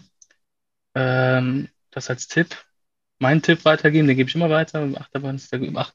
Ja, vielleicht noch, dass das Ganze ein Marathon ist und kein Sprint. Ja, das stimmt auch, ja. Vertrieb ist ein Marathon, also ist kein Sprint. Also es nützt nichts, wenn man jetzt auf einmal als Neuling bist du gerade motiviert, hast gerade kamst gerade von der Schulung, hast dann Vertriebszahlen, Ergebnisse von jemand anders gesehen, dann hast du eine kurze Zeit, wo du total motiviert bist und dann bricht das Ganze wieder ein. Das bringt dich nicht zum Ziel, sondern bleib einfach kontinuierlich am Hörer, bei den Kunden, bei Terminen vor Ort, statt dann so punktuelle Rausreißer immer wieder nach oben zu haben und dann ganz raus wieder zu kommen von der Schlagzahl.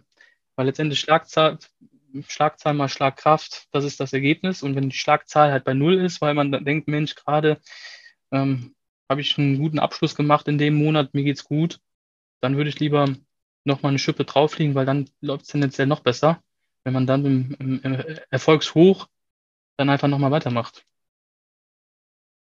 Ja, das würde ich sagen. Also das passt doch gut bei Neulingen, oder? Also Neulinge vor allem sind doch häufig auch in Schulungen und danach erst motiviert. Ja, ihr könnt ja auch sagen, was euch selbst, wenn du sagst, meinetwegen der Antonio von jetzt, könnt ihr mit dem Antonio von 2017 reden. Was würdest du früher sagen? Also wenn ich von 2017, also wenn ich sag mal nach der Ausbildung, auch 2019 war ich ja noch jung. Ich würde aber da schon vorher anfangen, mit Mitarbeitern zu arbeiten. Also dass man sich, wenn man schafft, genug Anfragen irgendwie zu generieren, dass man halt sich selber multipliziert. Und selbst wenn es am Anfang relativ zeitnah nur eine persönliche Assistentin ist, dass man gewisse Angebote nicht mehr selber druckt und ausfüllt und oder mit dem Kunden bespricht, oder wenn es dann zu Rückfragen kommt, mit dem Kunden bespricht, sondern da relativ zeitnah jemanden finden und seine persönliche Arbeitskraft multipliziert. Also das wäre etwas, was ich selbst 2019, also da, wo dann nach der Ausbildung das Gehalt, Umsatz noch nicht so extrem war, da würde ich heute, meine ersten Euros würde ich investieren in eine Arbeitskraft. Und selbst wenn es am Anfang nur eine 450-Euro-Kraft ist, die dann im besten Fall, aber das sollte schon so sein, dass die täglich kommt und 3 Stunden da ist und dir bei irgendwelchen Dingen hilft. Das ist, wenn ich es heute gewusst, also damals gewusst hätte, hätte ich schon viel früher mit Mitarbeitern gearbeitet. Ah, okay. Nunzio, fällt dir noch was ein dazu? Ich glaube, ergänzend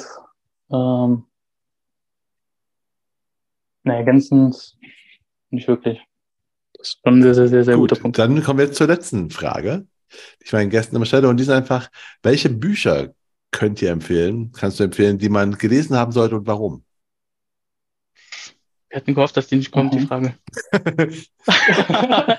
Ja.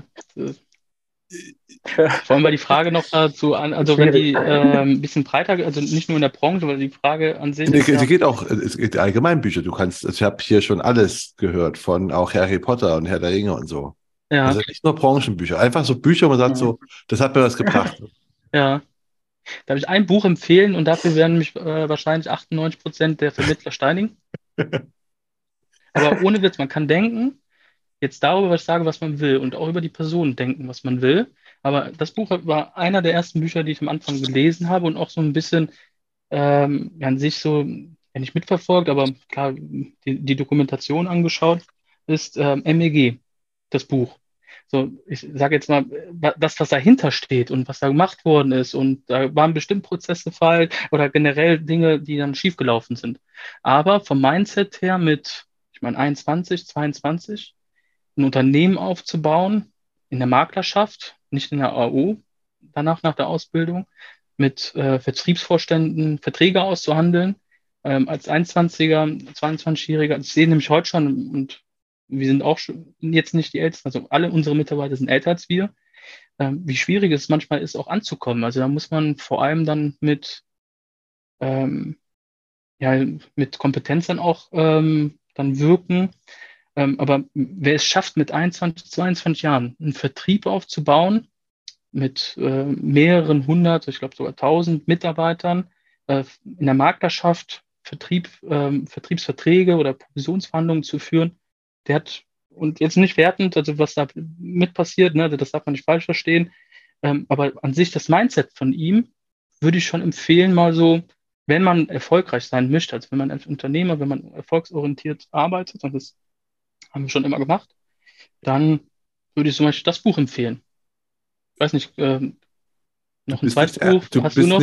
Du bist nicht der Erste, der es empfiehlt. Da muss keine Sorge haben. Ja, okay, oder? Gut. Ich hatte Angst, dass jetzt gerade, weil kam jetzt spontan halt einfach und dass ich jetzt so der voll ins Fettnetz. Ich hatte jetzt Angst, du schmeißt mich hier raus und sagst, ey, das kannst du doch nicht machen. Nein, das ist gar nicht in meinem Format. Kannst alle, wurde auch schon was. Also du bist nicht der Erste und die Person lebt noch. Also man wird nicht gesteinigt. Okay. Ja, gut, also bin ich umso glücklicher. Nun fällt dir noch ein Buch ein. Ja, also ja, viele kann ich schon empfehlen. Also wir haben schon einiges, glaube ich, auch gelesen, auch von vielen Coaches, die Marktführer auch in dem Bereich sind, was die machen.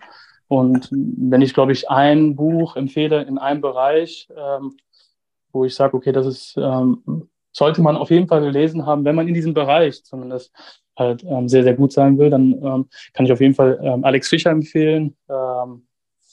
Ich glaube, das Buch heißt Reicher als die Geissens. Wenn man ein Stück weit in dieser Branche, in dieser Nische oder irgendwo in diesem Investment irgendwo sein will, dann wer das Buch nicht gelesen hat und Beispiel Thema Immobilien sich beschäftigt, würde ich sagen, okay, schwierig. Ja, und dann hatten ganz, ganz viele andere noch in anderen Bereichen. Aber wenn ich mich auf diesen einen Bereich fokussieren würde, dann das. Okay, gut. Dann sind wir jetzt schon am Ende. Und es hat mir sehr viel Spaß gemacht. Danke, dass ihr meine Gäste wart. Ja, danke für die Einladung. Hat uns auch Spaß gemacht. Ja. Und wie gesagt, also wir sind halt eigentlich mega introvertierte Menschen. Wenn es um Geschäftliche geht, dann nicht. Also dann, das ist ja so die Besonderheit dann bei introvertiert. Über das Private sprechen wir halt unheimlich, also introvertierte Menschen sprechen, glaube ich, alle unheimlich ungerne über private Dinge. Und ich glaube, wir haben gedanklich, Nunzio und ich, dieses Interview schon dreimal oder mehr abgesagt eigentlich. Schreibst du dem Marco und wir wussten jetzt, ist außerhalb der Komfortzone irgendwie. Auch aber es wird privat, so ein paar Punkte werden privat zumindest gefragt. Und die Frage, da hat der Nunzio irgendwann letzte Woche gesagt, sag doch einfach, dass ich krank bin und dann können wir das immer verschieben. Ich hoffe, es war nicht so schlimm, wie ihr befürchtet habt. Nee, überhaupt gar nicht. Also war total. Ja, aber ich meine, ich glaube, das ist so das, was uns beide auch am Ende des Tages ausmacht, dass wir sehr, sehr oft außerhalb der Komfortzone halt agieren. Und er hat Spaß gemacht. So, und das ist, genau. Hat Spaß gemacht auf jeden Fall. Doch. Cool. So ein schöner Satz zum Schluss. Ich hoffe, Sie stimmen mir zu, dass es sehr gut war, dass die beiden das Gespräch nicht abgesagt haben, denn sie hatten meiner Meinung nach extrem viele interessante Sachen zu erzählen. Und zum Schluss bleibt mir nur zu sagen, wie immer würde ich mich sehr freuen, wenn Sie den Königsmacher-Podcast auf der Plattform Ihrer Wahl abonnieren und bewerten würden. Und damit verabschiede ich mich von Ihnen. Das war die Königsmacher-Folge mit Antonio und Nunzio Vella. Mein Name ist Marco Petersohn, ich bin Ihr Ass im Ärmel, wenn es um Social Media und digitale Kommunikation der Versicherungsbranche geht. Auf Wiederhören.